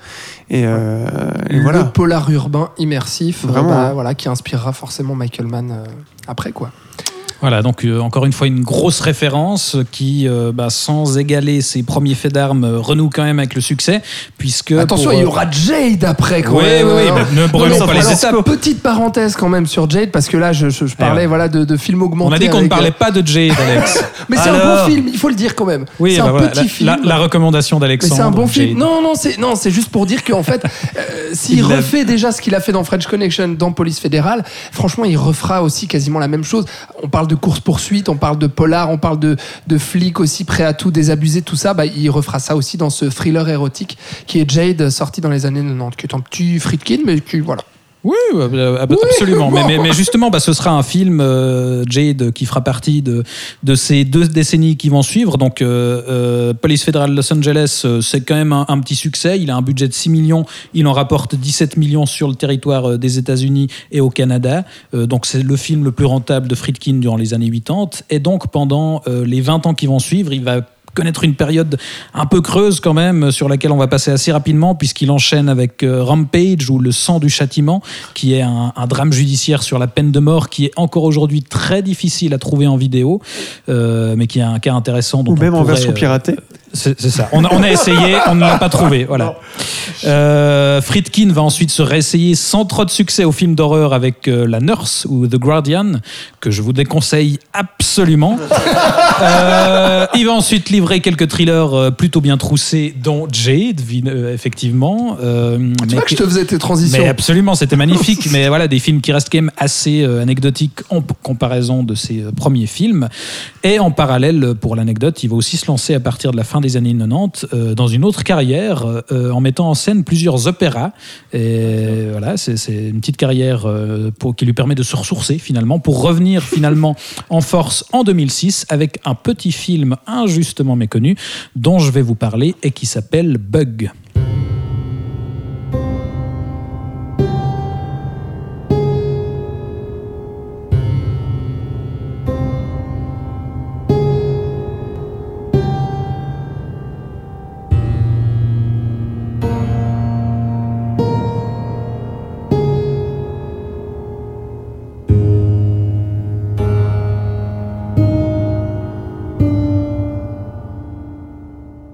Alors avec Bug, Friedkin revient aux adaptations de pièces de théâtre et par la même occasion au huis clos, euh, mais dans un tout autre genre que The Boys in the Band, puisqu'ici c'est adapté d'une pièce de Tracy Letts, qui signe là aussi lui-même le scénario, comme souvent les adaptations de pièces de théâtre de Friedkin, c'est les auteurs lui-même euh, qui les adaptent, c'est ça qui est intéressant.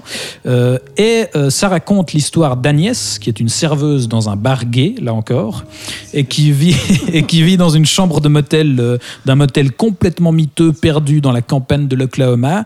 Et rapidement, on comprend qu'elle est assez fragile, cette Agnès, psychologiquement. Elle est euh, quotidiennement harcelée par des appels téléphoniques avec personne au bout du fil. Et on va découvrir plus tard qu'elle a vécu un drame qui est resté inexpliqué et qui la hante toujours.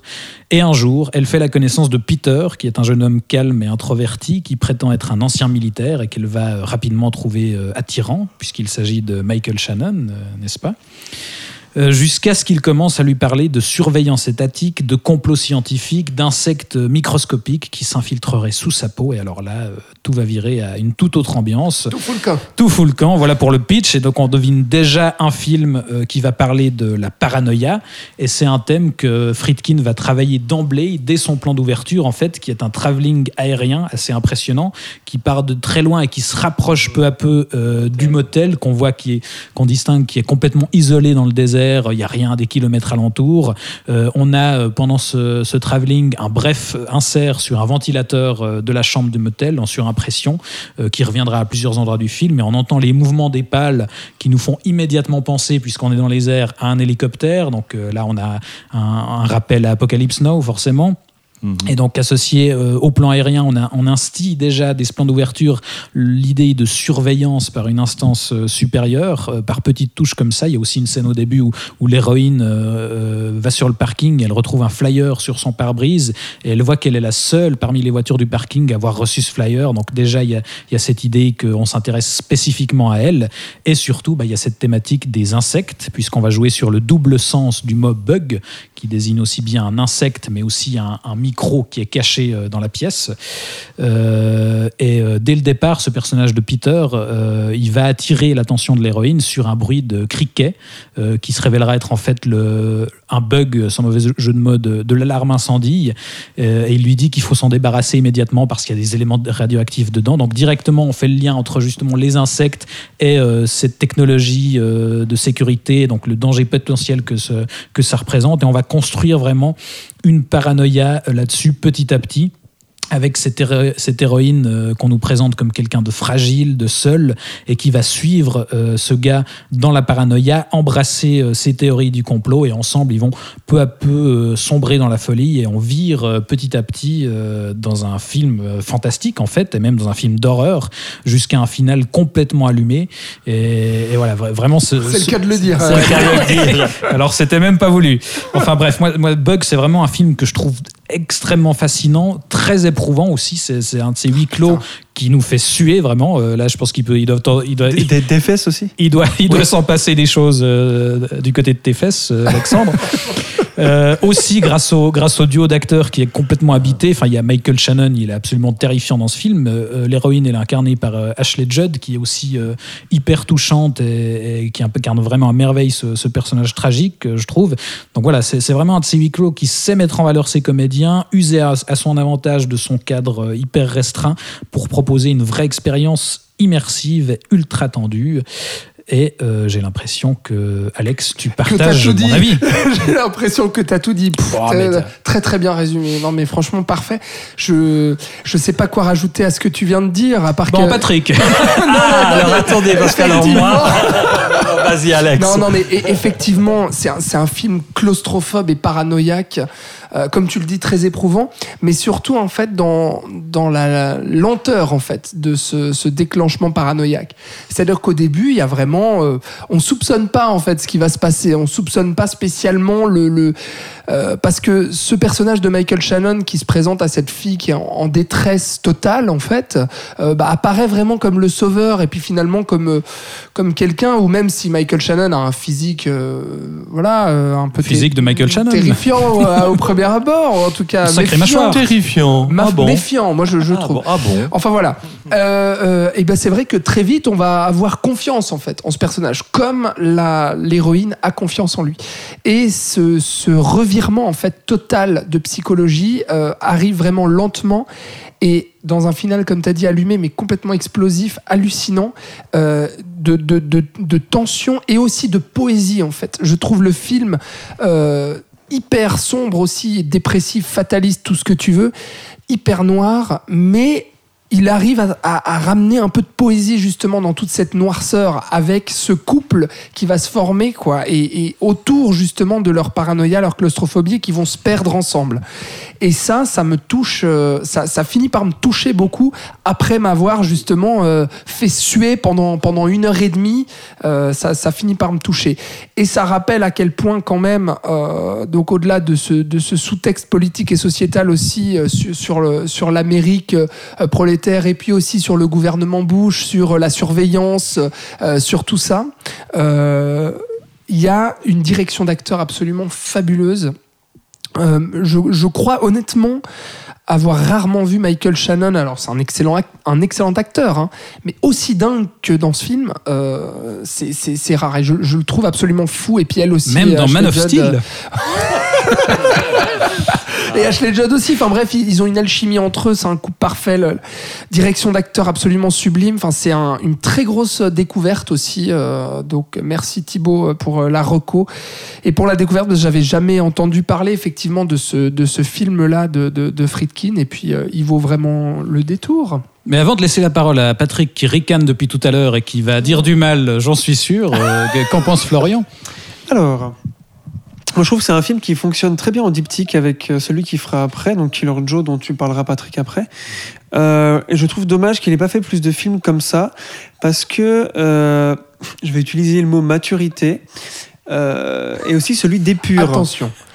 C'est-à-dire que dans son, dans son processus de mise en scène, dans les procédés qu'il met en place, euh, c'est comme s'il avait, après ces 20 années de traversée du dé- dé- désert euh, absolument horrible pour lui, parce qu'il a fait presque que de la. Voilà. Euh, Non, il y a enfin, eu pas des que. bons films, non, te mais plaît. enfin, tu vois. Jade Non, The Hunted, c'était super. Oui. Voilà. Et le film sur le, sur le basketball aussi. Euh, tu vois.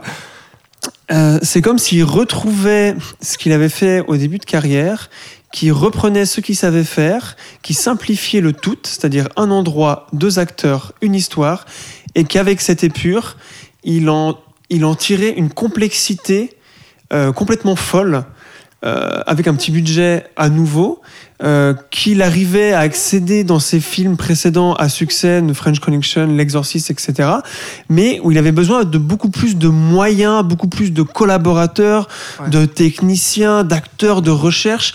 Là, c'est comme s'il C'est un avait huis clos là. c'est comme s'il avait tout compris. Oui, mais l'exorciste est un huis clos aussi. Oui, oui, mais tu sûr. vois les moyens déployés pour l'exorciste.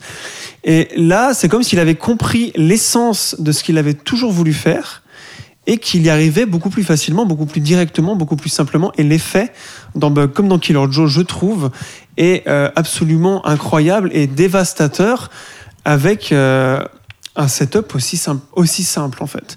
Et quand je parlais de ses premières œuvres, pour moi, Bug m'a beaucoup fait penser à l'anniversaire, The Birthday Party, qui est son deuxième film, sorti en 1968, qui est aussi un huis clos, aussi adapté d'une pièce, qui est euh, aussi très très absurde et qui aussi a la même évolution, c'est-à-dire qu'on tout semble na- naturel entre ces deux personnages, enfin c'est entre trois personnages, et euh, des choses inexpliquées vont arriver. Euh, et vont prendre en otage complètement, parce que c'est aussi un film sur la paranoïa finalement, euh, The Birthday Party, et je trouve ça intéressant qu'il ait dû revenir à quelque chose qu'il a fait en tout début de sa carrière à Hollywood en tout cas, euh, pour réaccéder à cette épure qu'il a. Et donc je trouve ça dommage qu'après Killer Joe, bah, enfin Kill- Killer Joe c'était deux- 2011, ça fait 9 ans qu'il n'a pas fait de film euh, dans cet ordre-là en tout à cas. part ce documentaire Voilà, sur mais ça, on va pas en parler. Mais euh, voilà, je trouve qu'il a atteint une sorte de sa- sagesse plutôt que maturité. Et euh, c'est super effectif. Enfin, moi, en tout cas, je... c'est grandiose. Un bug, Patrick, je trouve ça ouais. grandiose. Patrick, est-ce que tu trouves ça Patrick, sage j'adore. moi, moi, moi ce que j'aime bien dans le film, c'est en fait cette histoire de paranoïa qui va permettre un peu de dénoncer les dérives du pouvoir, les pertes de liberté, l'espionnage de masse, etc. On est en plein dedans maintenant, quoi. Donc ça, je trouve ça intéressant. Moi, le problème, c'est que je n'arrive pas à m'attacher à ces personnages-là. C'est marrant parce que finalement, ils sont pas plus ou moins glorieux que d'autres personnages. Ah non, finalement, ils sont quand même un peu moins glorieux ouais, que les autres des autres films. Non, je plaisante. Mais Bah, par rapport- c'est des losers, mais il en a c'est des losers absolument total. Donc euh, moi, moi, je suis là Comme et puis Joe, je suis là. Alors elle, elle se, elle se, elle se laisse entraîner dans la paranoïa par l'autre, mais bon, elle, elle se drogue, elle est, pff, elle est dépressive, etc. Je trouvais ça lourd et puis, puis j'avais au- aucun, aucune émotion ou attachement au personnage. Donc finalement, euh, pour moi, c'était c'était juste des tarés à qui arrivaient des trucs et puis j'étais là. qu'on qu'on les finisse rapidement, quoi, s'il vous plaît. Voilà, quoi. Et, et puis toute leur prise de tête, etc., autour de ça. Voilà, même si je reconnais quand même que les thématiques abordées sont intéressantes. Et puis, c'est vrai qu'il faut dire que la performance des deux comédiens sont, sont absolument époustouflantes. Euh, ils ont deux monologues chacun, un peu vers la fin. Ils ont chacun Mm. leur moment Ah de ouais. monologue où c'est juste hallucinant euh, co- co- comme ils jouent. Mais voilà, j'ai eu de la peine à, à m'intéresser à, à leur, euh, à leur parcours, à ce qui leur arrivait, euh, parce que, ouais, je, je- aucun attachement pour eux. Donc, Mais voilà, ça c'est personnel. Et du coup, t'as pris du plaisir à, les... à la fin tout brûle, non Allez voir s'autodétruire. Ouais. Voilà quoi. Bon, voilà. C'est pas mon préféré. Vous l'aurez compris. mais, mais, je, mais je vais, je vais pas dire que c'est un film Qu'est-ce que tu inintéressant. vas dire sur, euh, et sur tout. Killer Joe Mais alors alors c'est étonnant parce que j'ai beaucoup aimé Killer Joe. Quoi. Mais alors justement, tu vas pouvoir nous le dire maintenant, puisque pour le dernier film de notre rétrospective, on reste encore une fois dans les adaptations de pièces de théâtre glauques et éprouvantes, Bah. et toujours avec le même auteur d'ailleurs, Ouais. puisque et c'est aussi une pièce signée euh, Tracy Letts, et puisqu'on va parler du dernier long métrage de fiction de William Friedkin à l'heure actuelle, en tout cas, à savoir Killer Joe.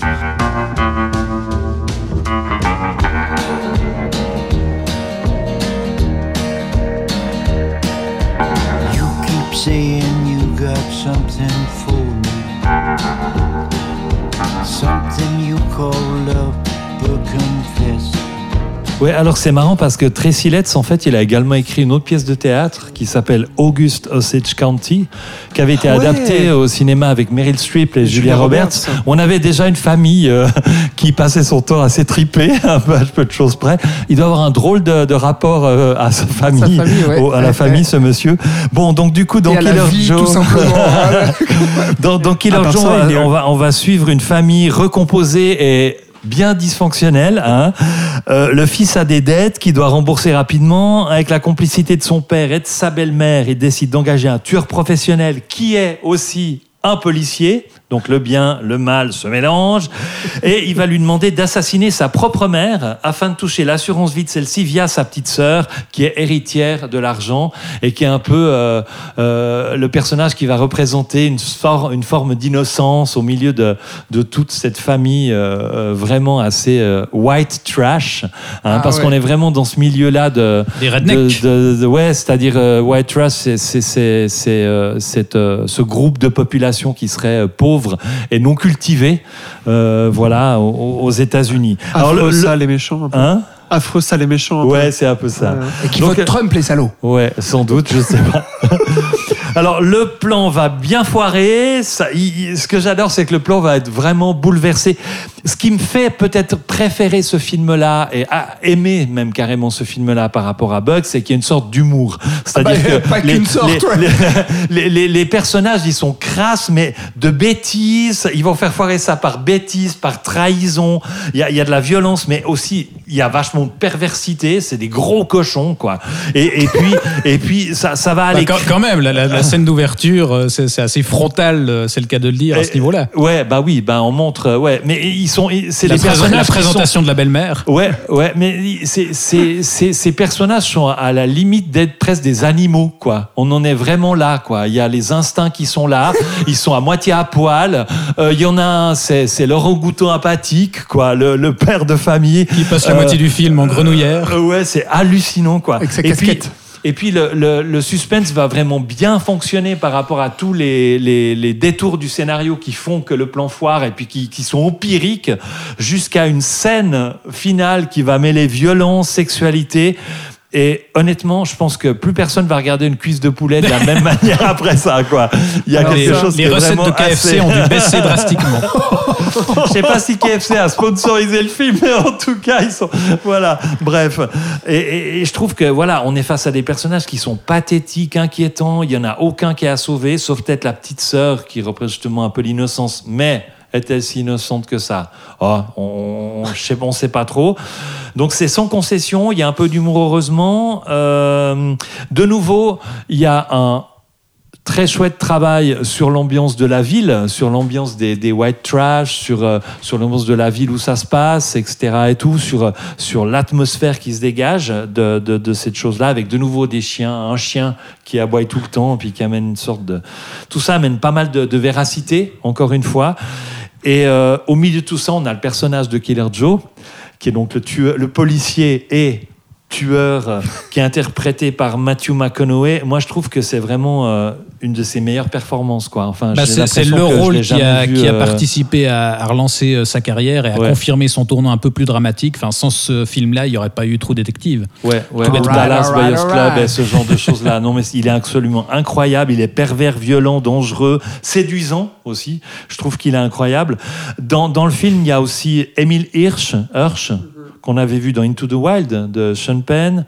Gina Gershon, euh, actrice qu'on a vue dans Bound des frères Wachowski ou dans Showgirl de, Verhoeven.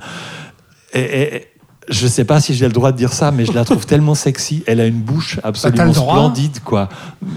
Une bouche un peu maltraitée, mais bon, voilà. On n'en dira pas mais plus. voilà. Euh, Thomas Eden Church, qui est dans le rôle du père apathique, quoi. Mais il est, il est génialissime, quoi. Le Ah gars, ouais, le gars, on pourrait, on pourrait lui faire les pires horreurs devant ses yeux. Il bouge pas, quoi. Il est là.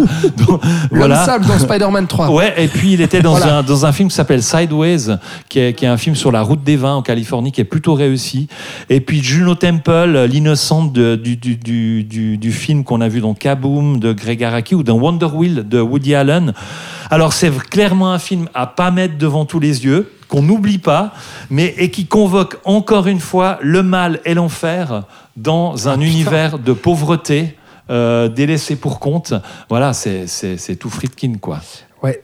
Mais les personnages, euh, autant dans Bug que dans Killer Joe, justement, je trouve, alors surtout dans Killer Joe, ont très peu de part euh, de bien, en fait, finalement. Je trouve qu'on est vraiment dans de la noirceur et dans des personnages vraiment, comme tu dis, euh, détestables et tout. Dans, dans Bug, pas tant que ça, parce qu'il y a vraiment cette euh, échappatoire à la fin et ce, côté poétique euh, aussi ouais, qui me parle un peu. Mais Ouais, bah là, il y a le personnage de Juno Temple qui est un peu semblable à celui d'Ashley Judd dans Bug, euh, ou dans le sens où c'est plus une victime euh, un peu innocente et qui se fait embarquer dans le truc. Parce à, qu'elle- à la fin, elle est on très demande, naïve et- on se demande un peu quand même. à Ah, la fin, je trouve ça un peu ambigu. Bon, euh, on va pas raconter la fin, là-dessus. mais... non, non. Mais, mais effectivement, en fait, on, on- on se demande si, euh, vu que Friedkin a adapté de, enfin, les deux derniers films, longs métrages de, de Friedkin sont des, des adaptations de pièces de Tracy Letts, s'il n'a pas trouvé en fait son pendant euh, théâtral euh, aussi subversif que lui, et puis qui analyse autant justement l'horreur humaine euh, et, l'aspect démoniaque en fait de, de, de l'humanité. Moi, franchement, c'est un film, euh, ça a été un choc total, Ouais. parce qu'en fait, je, je n'avais rien lu, je ne savais rien sur le film avant de le lancer. À part qu'il y avait Matthew McConaughey, le casting, tout ça, bon, euh, et que c'était Friedkin. Donc, vous imaginez ma déconvenue en, en voyant le, le film. C'est-à-dire qu'au début, moi, ce que je trouve très très fort avec ce côté comédie noire, mais noir, euh, très très très noir, hein, c'est que on a le rire jaune au début euh, et qui va s'accentuer pour euh, se laisser totalement, euh, comment dire, exploser sur le final explosif lui-même en fait. C'est-à-dire qu'au tout début du film, moi je suis un peu là à me dire est-ce que je dois rire ou pas? Je ne sais pas. Est-ce que parce que c'est grotesque en fait et Ah il bah, s'amuse avec le effectivement ce, spectateur. ce personnage du père qui, qui est euh, un, un, un comic relief euh, complet. Quoi. Enfin, c'est vraiment le, que la, la scène où il va chez l'assureur et il Ah a mis son petit veston euh, qui se découe qui à l'épaule. Il, il- a gardé sa casquette. Enfin, voilà, c'est vraiment un clown. elle qui lui. remet la mort. Ouais, Ouais, Oh, ouais. comme ça, ils sont tellement pathétique, c'est ça, c'est pathétique, c'est grotesque, c'est tellement horrible ce qui arrive à ces personnages. Ils sont tellement nuls, ils sont tellement foirés leur coup à la con avec l'assurance vie. Et en fait, euh, je commence à rigoler et vraiment, euh, alors il y a cette affreuse scène justement finale avec le pilon de poulet où là vraiment aussi je, suis- je suis dérangé. À la fois j'ai envie de rire choquant. et à la fois je suis hyper choqué, hyper dérangé et tout. Et, et en fait, tu as ce, ce final, euh, voilà, qu'on va pas révéler, mais qui, où là, vraiment, a laissé, pour moi, sortir le rire complet, où je riais aux éclats, vraiment, quoi. Et le film s'est terminé, et, et je me suis dit, ouais, en fait, c'est, c'est, c'est- ce film est hilarant, quoi. Mais, mais c'est marrant parce que c'est ce pas tu une évidence disais- au début. C'est ce que tu disais aussi Thibaut, c'est-à-dire que cette chose un peu humoristique, c'est vraiment contrebalancé par une frontalité. Ouais. Ça se dit ça, une frontalité Oui, Oui, oui, euh, Une allons-y pour ça. de, de, de, de certaines choses. C'est vrai que le personnage de Gina Gershon, de la belle-mère, elle a- on, on la voit au départ, elle est à moitié nue. On, Ah ouais, lui bah, voit, on le- voit le sexe. Hirsch comme ouvre ça, la se porte et promène, et il y a son euh, et il y a sexe son euh, en sexe gros plan. euh, Ouais. devant. Euh, elle se promène comme ça et c'est tout à fait naturel euh, dans leur, euh, dans leur maison caravane. Et il y a plein de choses comme ça qui sont très, très frontales et très, très euh, provocantes, quoi. Très, très euh, dérangeantes, quoi. Hyper, hyper dérangeant. ouais. Florian, parce les- qu'on les voit pas en fait Ouais. d'habitude. Et euh, c'est aussi quelque chose que je pense qui vient de celui qui a fait la pièce, c'est de c'est de montrer euh, des choses que le cinéma ne montre pas. Encore une fois, je t'ai fait un gag avec affreux sale et méchant là euh, au tout début. Tu parlais de Killer Joe et je pense que c'était finalement pas tant un gag que ça, puisque euh, et ça rejoint ce que tu disais Alex, c'est malgré tout le côté bête que ces personnages sont, sont des bras cassés, presque des, des animaux, ils ont une humanité. Et en tant que spectateur, on ne peut pas s'empêcher de ressentir cette humanité et d'avoir malheureusement pitié pour eux ou euh, d'espérer à chaque instant se dire que la situation va s'améliorer. Mais encore là, vu qu'on est dans un film de Friedkin, la rédemption n'existe pas. Et, euh, et malgré la fin hilarante, moi je trouve que c'est un piège que nous tend le dramaturge et Friedkin de nous faire rire à la fin. Parce qu'en fait, on rit de nous-mêmes. Et c'est ça qui est tragique à la fin de, ce, Mm. de ce film, Ouais. et je trouve que c'est un tour de force euh, thém- thématique à ce niveau-là. C'est que, euh, c'est qu'on est, c'est que nous aussi, on est bêtes finalement. Et je, je trouve que c'est un film vraiment réussi. Petite anecdote, Tracy Letts est aussi, est aussi acteur. Je voulais le placer avant, mais j'ai pas réussi. Il joue Henry Ford 2 dans euh, Ford versus Ferrari. Ouais, c'est juste. Et il a joué dans plein d'autres films.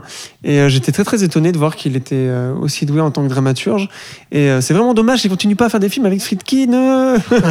Non, parce que c'est vrai, c'est vraiment le, c'est vraiment le pendant. Ouais.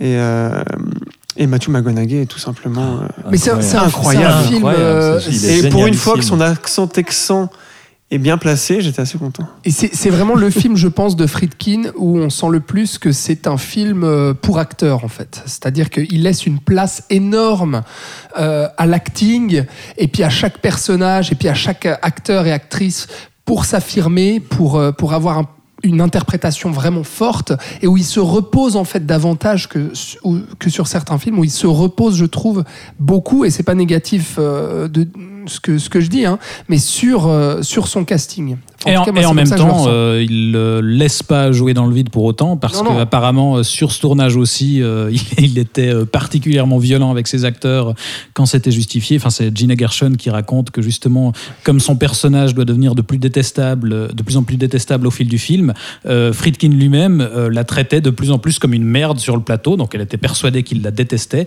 et en fait, elle a appris après le tournage qu'en fait non, il la trouvait formidable, qu'il l'adorait, mais que voilà, il, il- il pousse vraiment ses acteurs à, à bout et, et c'est éprouvant vraiment sur le tournage et, et- et on peut trouver ça euh, absolument déplacé et détestable mais n'empêche que ça paye à l'arrivée et beaucoup d'acteurs disent oui ça a été un sale con mais n'empêche que j'ai livré une sacrée donné tout ce que euh, j'avais. j'ai livré une Passion, sacrée quoi. performance derrière Et on- la, la nécessité du mal C'est clair. Ah ouais. On pense aussi beaucoup euh, dans ce film-là, je trouve, au, cinéma de Tarantino, que Ouais, ce soit pour l'ultra-violence, le côté grotesque ou le côté justement comé- comédie noire et puis euh, et puis aspect un peu choc en fait, scène choc.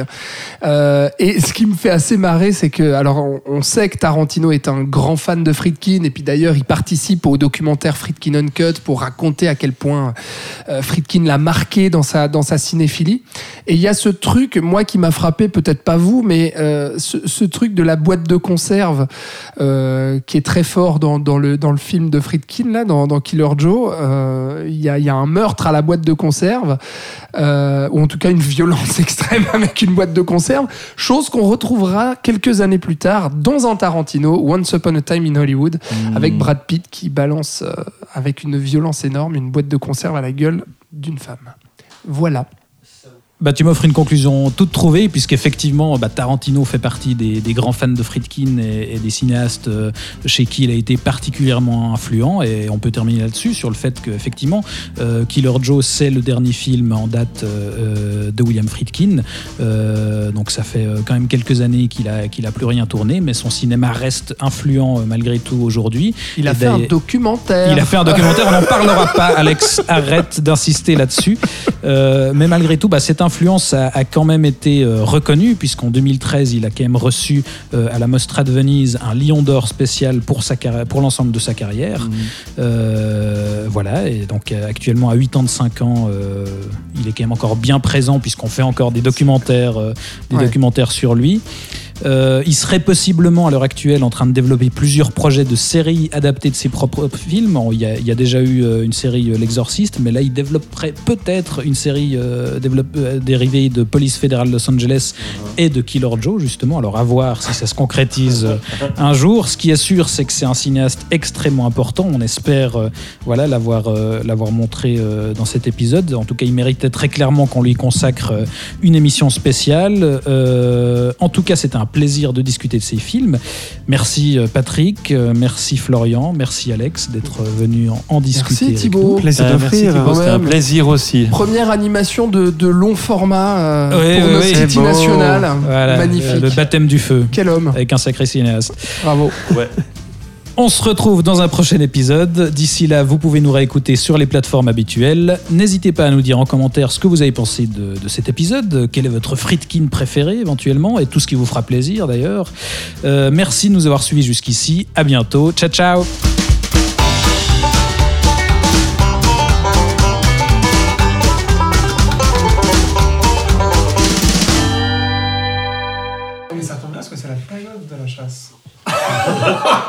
Qu'est-ce qu'il est con